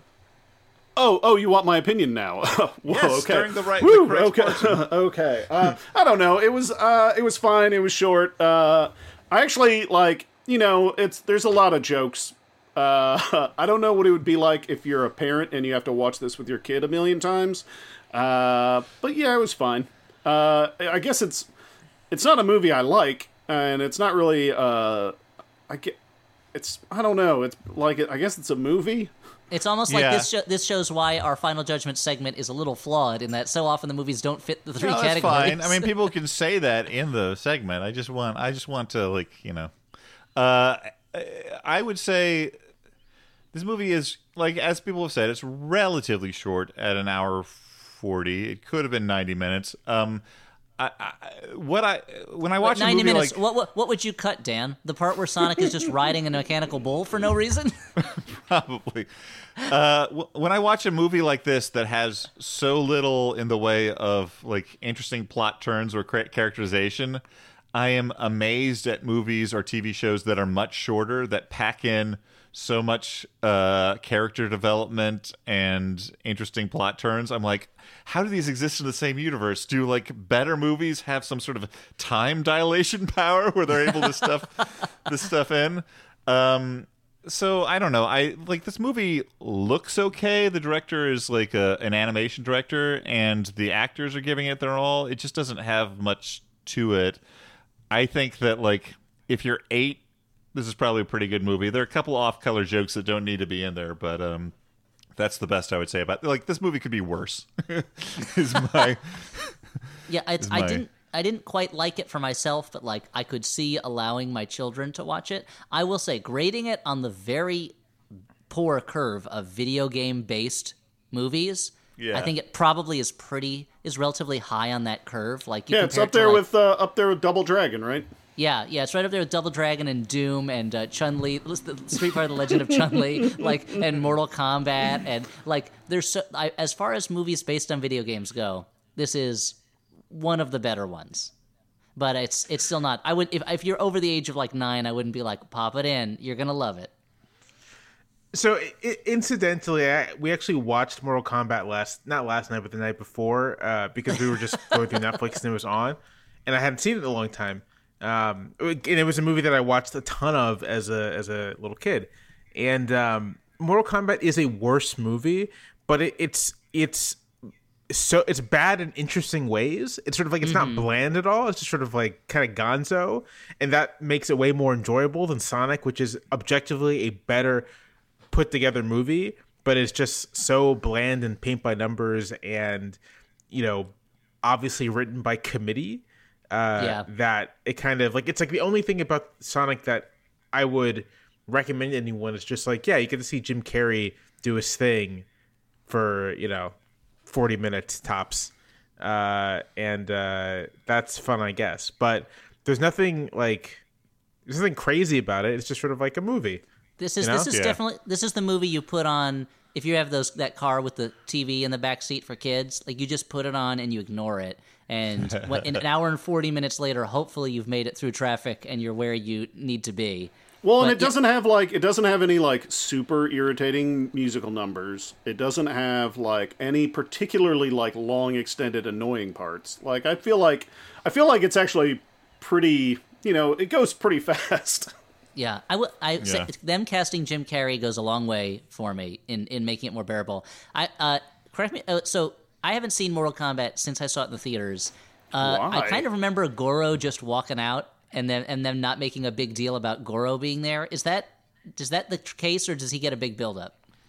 No, that's totally the case. There's a scene where Kano is like eating chicken, and Goro's in the chair, and the camera turns to Goro, just sort of like, "Oh yeah, here, here here's this like four armed, you know, man like guy this monster thing. giant with four arms. No, Yeah. I mean, so the thing I had forgotten about that movie is it starts with the Mortal Kombat theme song. Like, there's no, there's no like opening credits or anything. It's just like immediately the theme song plays, and it's like at the volume's like 120 percent. And in all in all seriousness, like I kind of lost my mind. Like I heard it, and I was like, I, got- I got like legitimately excited to watch the movie. It was a very Yeah. strange feeling. Yeah, you like Yeah. look down and your remote control had been shattered by your fist. Okay. so wait, I, I, can you guys think of any genuinely good movies based on video games? Are there any? Hmm. there must be some. I want someone to write us in and taking tell a, us. taking one. a Pelham one two three. Yeah, yeah, that's based on the video game. Sure, yeah, and of course there's the movie uh, Descent, which is based on that that rail shooter Descent, right? Right, right. Yes, yes, of course. yeah. Uh, I'm looking at a list. Uh, But are you checking it twice? The uh, ooh, God, this is not a great. Um, this is not a great list at all. Uh, I kind of like the first Resident Evil. Like later on, it gets like way into uh like mythology and I don't follow. It's like it's got as complex a mythology as the Fast and Furious movies, which I just ignore the uh, that element of them. Um This is very. Rampage is okay. It's not I don't know. Yeah, Ra- Ra- I, I thought Rampage was like much better than I expected it to be. Oh, see, I, ne- I didn't. I never saw Rampage. I should have. I used to love that game as a kid because it was what I wanted to do, just smash stuff. Wait a minute. it, do So any of the you- monsters turn into a person in their underpants though? That's the question. That was the best part. Yeah, because it was like not so big now, are you, you big bully? Yeah, I Yeah. think they're all just uh, monsters that have been like mutated. I don't think they're actually like humans that have become monsters in that movie. Now, guys, I want to take issue with. Uh, I'm looking up on Google uh, movies Oh, based on oh, video I, I, games. sir, I have an answer to this. Um, it just came out. Detective Detective Pikachu is actually p- pretty good. Oh, okay. Uh, now, d- Google has a category here: fantasy movies about video games, and they have some interesting movies in this section: Beowulf, uh, Lord of the Rings, uh, Big Trouble in Little China, King Kong, the original. I don't know who's uh, City of Lost Children. I don't know who is. Uh, Whose algorithm? What algorithm is making these video game movies? But okay. Oh, The Wizard. That's a movie ba- about video games. There you go. Great movie. Sure. They visit those dinosaurs from Pee Wee's Big Adventure. They introduce the uh-huh. Power Glove in Super Mario 3. Oh, yeah, it's great.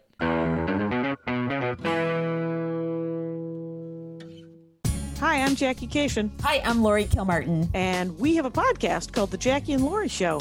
Who are you, Laurie Kilmartin? Oh my God, so much pressure. Uh, stand, a stand-up. I've been doing stand-up since 1987. Uh, I'm a writer for Conan. I've written a couple books, have a couple CDs out, have a special out. Who are you, Jackie? Well, I too am a stand up comic since 1984, and uh, I do the road like a maniac and uh, don't have a cool writing job, but I have four albums out, working on a new album. We talk about stand up, we talk about uh, all the different parts of stand up comedy. So that's the Jackie and Laurie Show, and you should subscribe on Maximum Fun if you want to hear that. and I would encourage you not to. Welcome. Thank you. These are real podcast listeners, not actors. What do you look for in a podcast? Reliability is big for me. Power. I'd say comfort. What do you think of this? Oh. That's Jordan Jesse Go. Jordan Jesse Go? They came out of the floor? And down from the ceiling? That can't be safe. I'm upset. Can we go now? Soon. Jordan Jesse Go, a real podcast. Now we go on to uh, the woo. Apparently on R- Rotten Tomatoes, the best ranked, uh, the best ranked video game movie is the Angry Birds movie two, which seems strange, but uh, Detective Pikachu is right right behind it. It's the Empire Strikes Back of the franchise. Yeah, finally, finally, Angry Birds got serious, and uh, they really they had a darker story. Okay, well, the Flophouse is sponsored in part by ExpressVPN. Hey, look, uh, unless you are uh, an essential worker, and if you are, God bless you, uh, stay safe out there. Um, you are probably stuck at home a lot, and not only can ExpressVPN protect your privacy and security online, but you can also use it to unlock movies and television shows that are only available in other countries. You may have run out of stuff to watch uh, already, uh, and you can re- use that uh, ExpressVPN service to change your location to almost 100 different countries. Just think about all the extra libraries you'll be able to access. For instance, outside of the US, you could watch uh, Star Trek Discovery on Netflix UK, uh, Fresh Prince of Bel Air on Netflix Australia, Black Adder, uh, also on Netflix UK. Um, all kinds of movies and television programs. So uh, it's compatible with all of your devices, phones, media consoles, smart TVs, and more. You can watch what you want on a personal device or on the big screen, wherever you are. If you visit our special link right now at expressvpn.com slash flop, you can get an extra three months of ExpressVPN for free. Support our show, watch what you want, and protect yourself with ExpressVPN at expressvpn.com slash flop. No one has anything to say about that, so let's move on to Jumbotrons. I think Hey, I sent you some so- so- Jumbotrons. Support our sponsors. That's what I would say. I got a jumbotron. Stuart, do you want to go first? Do you have one? I do. This message is for Merghan. The message is from Mert. Bwah, bwah, bwah, bwah.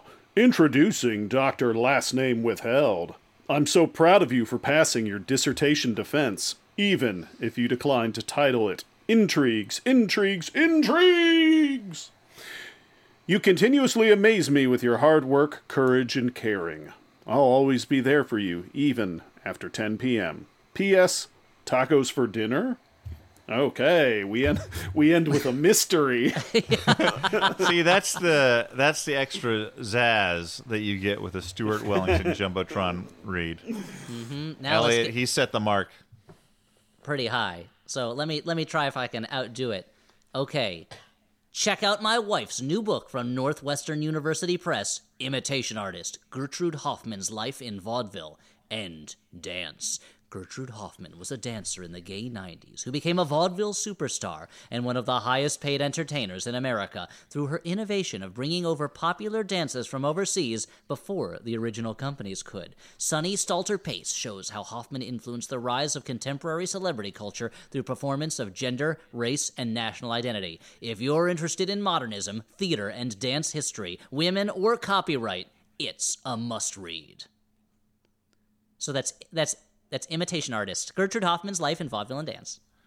You make fun of me as a producer sometimes, but see, I do things like making sure to assign Elliott the Jumbotron that mentions vaudeville and Stuart the one that mentions tacos. so that's the kind of value that I'm bringing to the show as a Yeah. smart producer. You're you're really earning that four hundred thousand dollar a year producing bonus.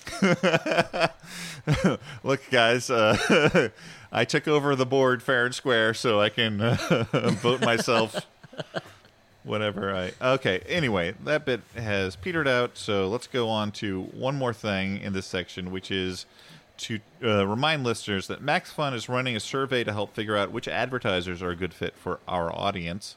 We are still primarily audience supported, and um, uh, you know we realize that uh, times are tough right now. We appreciate anyone who is supporting us, and we will always continue to be audience supported. But advertising can be a big help, especially right now. The results of the survey will help us talk to new advertisers, convince them to give us a shot. It's short, shouldn't take more than 10 minutes, and you'll get a discount at the Max Fun store for filling it out, as well as our gratitude. So go to MaximumFun.org slash ad survey to fill it out. I filled out that survey as a Max Fun listener, and I enjoyed it. But I also like filling out surveys. it makes me feel important. Oh, they care what I think? Yeah, sure. Monetize this, please. Okay, so uh, we've bored Jamelle long enough, so let's move on to a non-businessy section of recording the podcast. I mean, that's usually what you would say when we would end the show and let him go finally for the day. You're like, we bored Jamelle Yeah, long enough. Let's do hope in 30 his more eyes." minutes of the show. He's like, please let me go back to my wife and darling child that we've seen in the background running around. Um, no, but we have to do letters first. Uh, this first letter is from John, last name withheld. It's titled From Cincinnati. "A Worthless Peter Riegert Story." Love it already. Dear Flophouse, you guys were talking about Peter Riegert in the Oscar episode, and I wanted to share my Peter Riegert anecdote. When I was a kid er, around 1994, my mom had heard they were filming something a, flu- a few blocks away from my house in Portland, Oregon, and that Peter Riegert was in it. Mom loved Peter Riegert because Local Hero is her and Dad's favorite movie. I remember that Jane Curtin was also filming in this thing, and my IMDb sleuthing tells me it was the pilot episode of Mystery Dance. Uh, anyway, we rode our bikes to set. I, I, got I like. to meet. Wait, Dan. I like the the it's Peter Riegert. They love. They love local hero. Here's their favorite. Jane Curtin was also there. What a s- it's just, what a snub to Jane Curtin. Not not the not the- not the Kate and Allie fan that they are, the local No. hero fan. They like Kate, but not Allie. Which was which on that show? I don't know. Uh, that's a show that I watched. I remember watching as like a young child, and I'm and it's one of those ones where like well, I- the premise didn't seem like targeted at me. No, But, I don't uh, think you were. I, I used to watch it every day in syndication, and to this day, the only episode I remember is the flashback episode that was just them recapping scenes from previous episodes. I mean, like, hey, remember when? But I, as a kid, I think I don't remember what the premise was. As a kid, I just assumed they were married. I assumed they were lesbians who were married.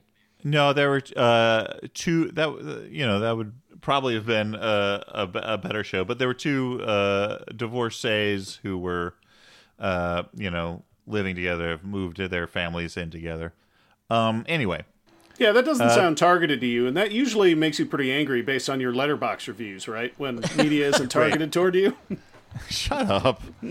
I, I I'm just often astounded by the things I watch as a TV as a kid, just because they're on TV when there are not things that like my life experience at that time as a child would have set me up to enjoy. I've often said the uh, the show Dear John with Judd Hirsch about Uh-huh. a Yeah. very sad man recovering from his divorce.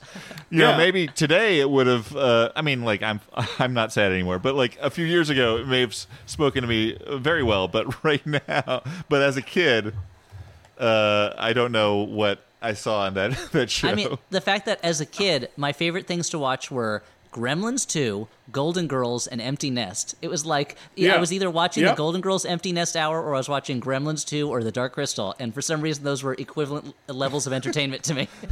I mean, that's sort of the magic of like the age of cable and just like TV's on whatever it's on. You got as a kid, you kind of just stumble on the stuff that uh, makes no sense for a child to watch, but some kids are really taken with it. So, like when I was, you know.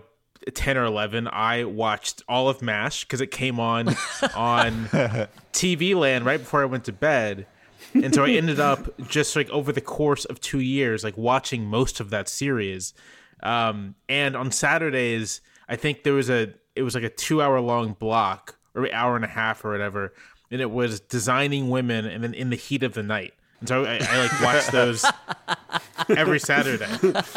That's can't Yeah, miss my- television, you know? Our kids will never know that because my son, he's just like Newsies, put it on, and he can just watch Newsies whenever. so he's never gonna have to know what it's like to be like, what's on television? I guess it's what's going in my face right now. Is yeah, this syndicated show from when I was from before I was born. You know. Mm-hmm. Why? Oh. He'll never know the joy of WKRP in Cincinnati. I mean, no, nobody will because they can't release the original episodes Um, because know, the it's music a- clearance rights. It's a shame because that's actually a very, very funny show. Anyway, uh, anyway, we rode our bikes to set. I got to meet Peter Riegert and this lady who my mom thought was Jane Curtin. Peter Riegert was super cool and talked to my mom and I for about 10 minutes and he even signed my baseball glove. I've been a big fan of his every, ever since and have always been delighted when he pops up and stuff. I still have that baseball glove somewhere, though the autograph has li- likely faded. Oh, and it turns out that wasn't Jane Curtin. Thanks for the laughs and keep on flopping, John last name withheld. So a Usually- double insult to Jane Curtin. Yeah, usually when you say a person that I thought was so and so, it you're the implication is pretty clear that it wasn't that person. Like, Yeah. it's never like. And then I ran into someone I was pretty sure was Arnold Schwarzenegger, and it was. like, Well, also, I, I, I tipped the twist ending by really punching that I thought was Jane Curtin Yeah, because that's true. I, I knew the I knew the end at the beginning. Um, so how much do you think a baseball glove signed by Peter Riegert would go for? Because again, he's not a baseball player. you know, almost uh, twenty five dollars. But at that point, are you paying for the autograph or for the quality of the baseball glove? Yeah, that's a good question. It's kind of like sometimes you meet it. Sometimes you meet a celebrity and you just need them to ha- sign something. I have a friend who, when we were in college, George Clinton was performing and signing records at the bookstore, and she went and didn't have a George Clinton record, but had had a copy of The Wealth of Nations on her, and so she has a George Clinton signed copy of Adam Smith's The Wealth of Nations. that's even better than my copy of Elmer Gantry signed by Neil Gaiman because that was the book I had on me at the time. Maybe George Clinton did write Wealth of Nations, I mean, it's possible. but there's time travel involved.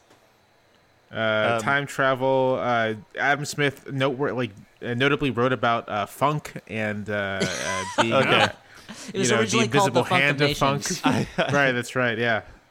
yeah, I'm glad Jamelle said funk because I, I I'll admit that I spaced out for a moment and I came back in. I'm like, wait, are we talking about Parliament Funkadelic George Clinton? What, what's going on? No, we're talking about New York governor in the 1790s, George Clinton. Okay. who also was very funky. And that's a valuable autograph because you can't get that anymore. Yeah, yeah, very much. He was he came Um, after he came after New York Governor Bootsy Throckmorton. Okay. Uh, this second and final letter is from Tony, last name withheld, who writes, "Hey Flop crew." You know what's interesting fr- about Tony is his middle name is Tony and his last name is Tony, but they're all spelled differently. That is interesting. My friends and I just started a movie group so we can connect with each other during this time. Do you have any tips for engaging conversation on movies? Are there any thought provoking questions you rely on? Um, I don't. I, I don't have a good one here, other than like, I do think it's interesting to sort of look at the individual elements of a movie. You know, direction versus writing versus acting versus look of a film, even though they're all so deeply interconnected, you don't want to separate them completely. Um, it's a way that you can kind of talk about movies without just saying I liked it or didn't like it because there there there may be you know mixed elements in it that you like or dislike. I but, but I would say maybe put a little effort into researching what different people are um are into or like what they do on a movie because uh, this is a weird like personal pet peeve but i often find people like complaining about movies they think are too long and being like oh they needed a good editor on this movie. I'm like nah, that's really like a screenplay problem compounded by the director not knowing what to cut after seeing the screenplay shot. Like the editor is not like necessarily making decisions on like like oh let's just cut out this entire subplot unless he's like making Annie Hall or something So unless unless the editor is Ralph Rosenblum, you do not. It's probably not in his purview. yeah well i'm i uh, i guess i'm making assumptions about what the audience knows but like that movie was vastly different and uh woody allen was a nascent filmmaker at that time and didn't quite know how to do it and so there, a lot of that film was made in the editing You you've read his book, right? yes When yeah. the shooting stops, the cutting begins. It's a Yeah. great book, but it's like it, it's it's kind of funny because it's also like, and here's another story about a movie I saved. yeah Uh, that's cool. Yeah, I feel like. Uh, I mean, I, I would say do something like what our buddies over at Blank Check do, which is you can always look at a movie in the context of when it was released and what other movies came out around the same time, and I think it I think that leads some kind of fun conversation. Uh, but that might that might just be for you know movie nerds. Well, and also like where it falls in that filmmaker's uh, uh, oeuvre, to use Yeah. an annoying word. I, I would say I don't have any thought provoking questions, but I would say a tip for engaging in conversation on movies is to avoid too definitive statements about things that are matters of taste. Not being like, this was the worst movie, or this was the best movie, or like, this is anyone who likes this is dumb, or like, you liked it, so you're dumb. Like, to just go into it and be ready to. Piece of shit. you piece of shit. You get it. Get the fuck out of here. Like that's not a polite way to talk. But that's to to go into it kind of being open about like if I like a thing and someone else doesn't like it, that's okay. If they like it and I don't like it, that's okay. And I want to talk to them and find out why they felt this way or why I felt this way without it becoming a battle. Unless your relationship with your friends is you like to argue with them. I like I there are certain friends of mine that I like to argue with, but you kind of have to know how to keep in your mind in, in certain bounds of like I respect these people and I respect their taste. So if we disagree, that's okay, and I don't want to go too far in, in what I'm saying. Well, well, also just knowing that like a matter of taste is often informed by the perspective of the person, which is often informed by like the life that they have led. Which, for instance, you know, if I talk about a movie with Audrey, like on a very basic level, like she as a woman may have concerns that I don't have as a man, or like you know, removing it from that sort of identity, like if you w- grew up a certain place with a certain way, like it's an opportunity to widen your perspective through putting yourself in their shoes. I think. But it's also even just the fact that like I had to come to terms at a certain point with at that just like Big Trouble in Little China just doesn't do it for me, but it does it for a lot of my friends, and I can't. No, it's not worth it for me to argue either way, you know. No, no, I think it's important in the age of the internet to um to like realize that these are things that are- that are a mat- matter of opinion and not a personal affront. But I, I do think that there's like an extra level of learning that you can put on top of that and be like, okay, like I'm broadening like my personal perspective by empathy. Oh yeah, for sure. I mean, it's like a a movie that I'm surprised hasn't been reevaluated in some ways is his His Girl Friday, and I remember the first time watching that with my wife and me being like, "This movie is so funny, you got to watch it," and she's like.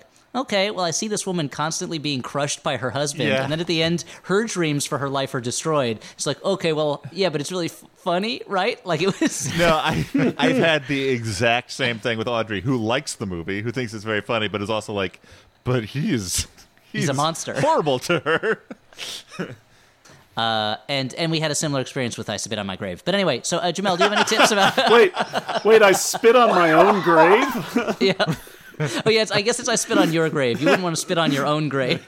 Except there's a movie called I Spit on My Grave, where someone has to get revenge on themselves. Oh, Now, wow. Jamelle, I know I I follow you on Letterboxd, so I know that you are both a uh, a great fan of movies and an incisive uh, writer about them. What do you have to say about this? Uh, I mean, I guess when I'm like talking about, if I'm like at a party or something and talking about movies, or you know, in the before times when there were still parties, it, when um I was at Oh, them and movies oh. came up, uh, uh, should I not date the podcast like that? Or Oh, what? parties! Oh, parties! Uh. Wait, hold on. I'm Uh, sorry. What is a party? Yeah, That's you also- weren't going to parties even the before time. No, that's true. I wasn't. Or if I went there, I would leave as quickly as possible, which for me was very. It took a long time to leave them. But my my wife, Um, my wife would always be like, "Okay, we want to leave in like an hour. Start saying goodbye to people." yeah. But, But uh, uh, so I, I saying, usually how would you talk to people? I look for stuff that I'm very enthusiastic about in a movie and sort of just like talk about that. I, you know, if I, I find that trying to have a conversation about something, unless both people agree that the thing is bad or whatever, it's I think it's kind of difficult to have a negative discussion. But to say like, oh, you know, have you seen this movie or uh, we saw this movie and this is this element of the movie I really liked and here's why. Um, I, in my experience, can get people talking either because they disagree or they agree or they can think of other similar examples. You know, um, getting people to be enthusiastic about things tends to, in my experience, lead to pretty good conversation. That's a Yeah, good idea. yeah, I'm with you. I, I mean, yeah, it's it's all about like trying to find something people are excited about and actually want to talk about. I find like when I'm bartending, I'm always like trying to, you know, I'm trying to find things to talk to people about, and I'm like, I stopped saying, I stopped saying, got any plans for the weekend? Because I got tired of being like, oh, uh, no, huh? Just just this, huh? Oh, okay. Yeah. You're, you're, you're bartending. You're like, so things going great, and the customer's Be like, like "No, no." be like a Stuart. Uh, remember to ask people about themselves. Not like a Dan who is interested in other people but forgets to do that very simple thing. no, Dan. I mean, you assume that people just open themselves up to you without you know, prompting. I've I I've had Wow, this, this talk is with touching many a pe- genuine nerve. you know, I've had this talk with many people over the years. Like, I don't want to uh, like blame my upbringing because I have my own um, uh, agency, but I did grow up in a very quiet Midwestern home where. Uh, asking people about themselves was equivalent to prying a lot of times, and we assumed that if people wanted to talk about things, they would just bring it up.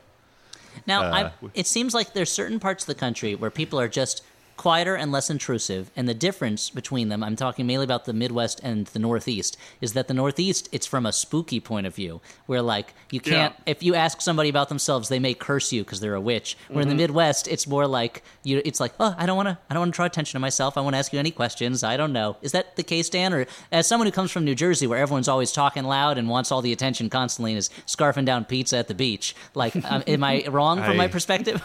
I'm kind of baffled by what the the bit is here about the witch in the Northeast. Uh, I mean, you got to spend more time in New England, I guess. It's full. It's it's full. It's everything. Everything is kind of dark and spooky and scary. Whereas in the Midwest, everyone's just kind of quiet. yeah. And I, No, I was really true. hoping that you were going to tell me that the Midwest was also full of folklore. Uh, just Yeah, those damn like- children of the corn. It's, it's like if you go behind the dumpster behind the Bennigans, you won't. yeah. This is spoken like a true Midwestern that you're like, ah, those damn children of the corn are out again. Don't want to make Yeah. a big fuss about it. Just ignore them. Just don't I walk mean, you in said there. it like you're you're you're a farmer, and they're like I don't know critters in your in your yard or whatever. Yeah. You know, They're always eating Go- that some- corn. someone get the twenty two. We got to take care of those children with the corn again. You're just you're just going, yeah, yeah, get get go to someone else's corn. Now, the Yeah. children of the corn, I don't remember it well. Were they they grew out of corn stalks, right? Like the husk would open and there'd be a They child inside. are Uh-huh, yep. A sort of. They're sort of a um. What do you call them? Uh, they're, they're I like don't a know. messianic cult. uh Uh-huh. they worship some sort of corn god, I think, uh, and they kill adults. Yeah, yeah. Uh, and and, and, Corn Get- god. and Getty's Yeah. brought them into life by opening a corn stalk and finding a baby in there. She she's the one who in her lab mixed the DNA of a baby and a corn. Yeah. I mean, considering how much of it we eat because of all those government subsidies, I guess we're all children of the corn. Am I right? Oh shit! Shots fired, corn industry. Anyway, Dan, what do we do next on the podcast? Next on the podcast, we recommend movies that uh, we enjoyed. That you know, leave Sonic to the kids. Maybe watch one of these. Um, Now, wait, I'm- before we, before we go, Dan, I just want to say Yeah. Sammy was very in, was very very emphatic that he wanted me to recommend Newsies. I'm not going to recommend it for me, but if you are you want to rec- watch his favorite movie, go watch Newsies. Dan, continue. Okay. Um, uh, I'm gonna go back uh, a little bit because I've only been watching dumb stuff recently, uh, and say that you should watch Gemini, which is kind of a modern, uh, neon drenched, like almost like mumblecore noir uh, that's focused on.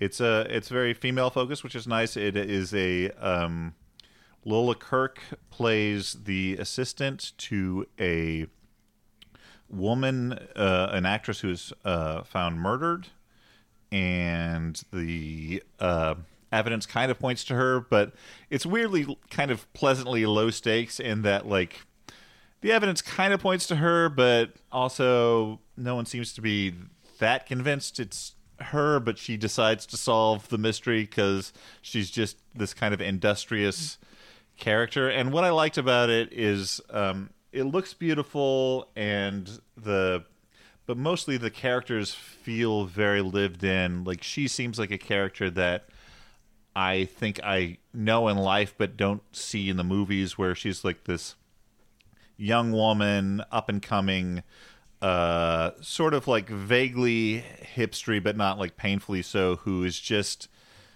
clearly comes from not that much and is working hard to uh, come up in the world as this woman's assistant, and um, and kind of like half wants to solve the murder mystery because this woman was sort of her best friend in a way, and half it's just kind of an extension of her being this woman's assistant and being like, oh well, this is the kind of the last thing I can do for her. Uh, and it's you know funny and a little twisty. Again, feels weirdly low stakes for a movie with murder in it, but uh, a lot of fun. Gemini. Now, I'm confused. This is the Ang Lee Will Smith movie. No, that is Gemini Man. Oh, right, right, right, right, right, right. This is different Gemini movie. Woman. now this is this is Gemini and the Holograms, the uh, the cartoon about the rock band. Uh, I Or know, movie. yeah, True. It's not Gemini, uh, my own astrological sign either. It is just a movie called Gemini. Oh, you're in the pocket of big star twins. I see. Yep. So, who wants to go next? Anyone? Anyone? Anyone? I'll go. Okay. Okay, so I'm going to recommend a movie uh, I watched a little while ago, like Dan, but uh, just because I've been so busy with life. This is a movie called In the Soup. It's uh, a movie from 1992 that stars Steve Buscemi and uh, Seymour Cassel, and it's a very, very uh, independent movie of the time, and it feels so much like the kinds of movies that were coming out of the early '90s independent scene. And Steve Buscemi is a screen a, a wannabe kind of like screenwriter and director who has written a 500-page screenplay and needs a producer. And for some reason, this kind of like small-time gangster decides that he wants to be the producer for this movie, and he really believes in Steve Buscemi's talent as a filmmaker, but uh, gets him into a series of kind of like uh, offbeat misadventures. And the movie is kind of this uh, shaggy dog story kind of a movie, but I enjoyed it a lot. And Seymour Cassel is so good in it as this character who like feels really real because he is alternately very charismatic and very strange and very at times unlikable. And it's just like this is this is such a um, like a complicated character, but he's being presented in this movie that is a fairly cartoony movie. Anyway, I enjoyed it. It's called In the Soup. See if you can find it and go watch it. I don't know. I think it's on Kanopy right now. Stuart, go. I'm just signing people now. Oh, okay. Uh, I will recommend. I'm I'm going to recommend a movie called Wheels on Meals. Uh, and before you ask Dan, yes, Jackie Chan is in this movie. Uh, it's directed by Sammo Hung. Uh, it is about a pair of guys who run a food cart and in Spain, and they get wrapped up in uh, some crime stuff. And Sammo Hung's in it, and he's got like one of the all-time top ten uh, perms I've ever seen in a movie. Uh, and it also features a ton of like you know goofy comedy, a lot of great slapstick, and the but with all that said, it also has like some of the craziest brutal fight scenes, like the final fight between Jackie and uh, the the like head henchman. This actor, I am probably mispronouncing his name, Benny Urquidez, uh, is is like is so intense and it's so vicious. Like there's like stories that there were like rumors that the two of them did not get along on set, but you know, of course they did because Jackie Chan's great. Um, but it's uh, it's like it's such a like violent sequence in a movie that is pretty light other than that. Uh, so check it out, Wheels on Meals. Jamelle. Um, we recently over over two nights watched Barry Lyndon. Uh, we were kind of making our way through Kubrick, and I had seen a bunch of Kubrick's, but I'd never seen Barry Lyndon. And uh, my impression is that a lot of people really like it, a lot of people really hate it. Um, I uh, absolutely loved it. It's maybe the most beautiful movie I've ever seen. It's just like gorgeously shot, and um, every frame looks like an actual painting.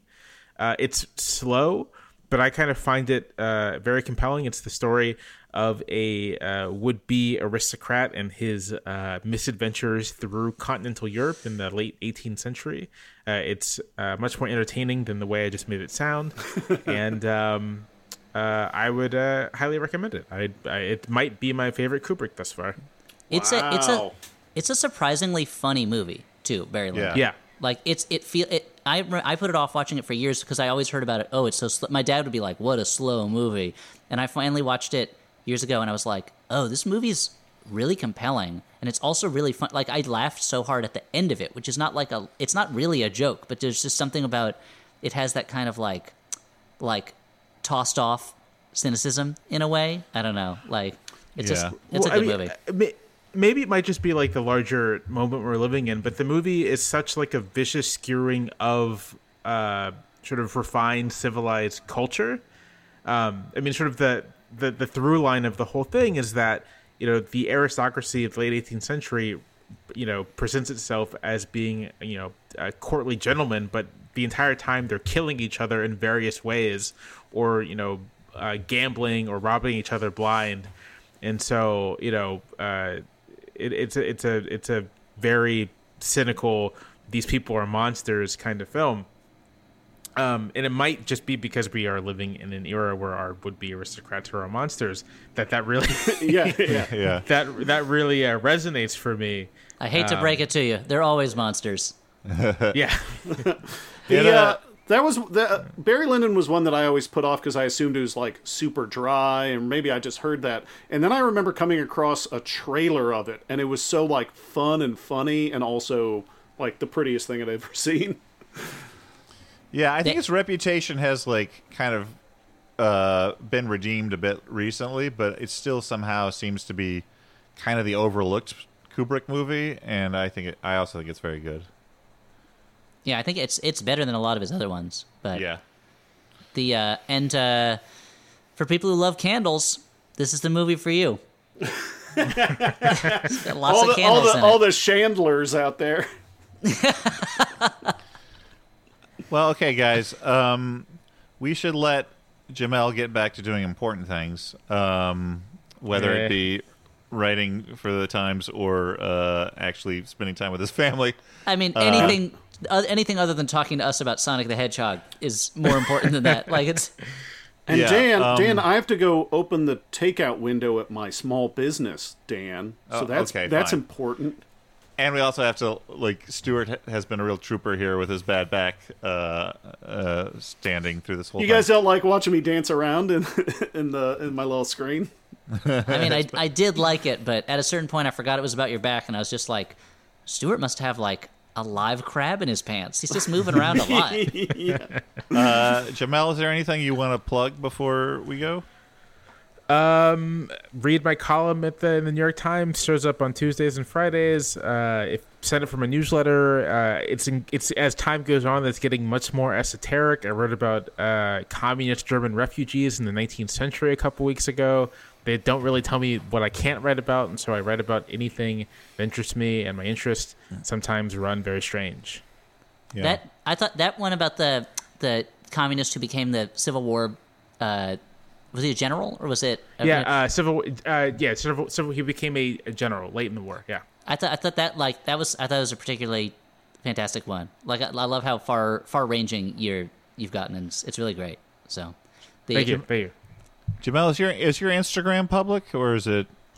Yeah, no, it's public. Yeah, so if you want to, my my Instagram, uh, as Elliott uh, suggested, I share lots of pictures of old buildings. Um, I like old buildings a lot, uh, and uh, yeah, so that's it's like uh, the Instagram is mostly just uh, photographs I take, and then the stories is is uh, my kid and my dog.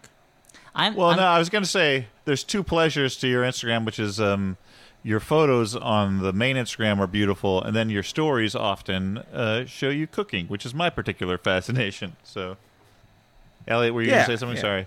No, I was gonna ask. I was gonna ask one, what you're cooking today, and two, I'm constantly also. I'm like, how does he find the time to be a parent and have a job and take photographs and cook? I don't get it. He's like some kind of Sonic the Hedgehog, moving faster than the speed of light. Um, uh, the, the cooking thing is mostly it's just like I've been doing it for so long that I I, I don't know don't know how I'd organize my life if I weren't doing it. Um, it's sort of like a grounding thing.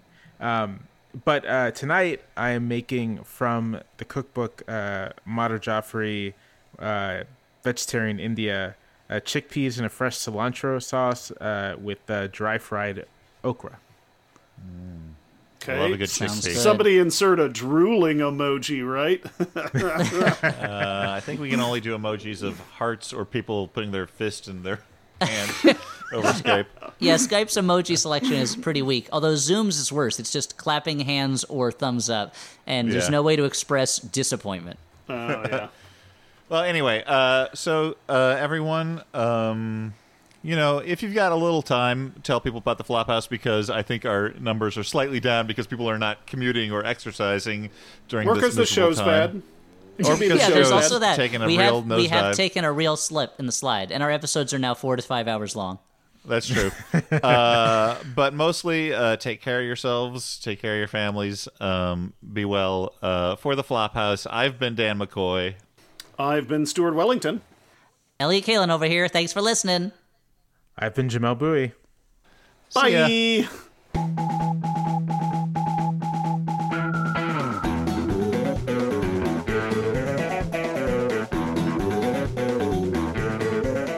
Dan has a new career as a day trader, so he's got like three monitors up all the time. Right, right. A big, big black Bloomberg terminal with the, the text going down.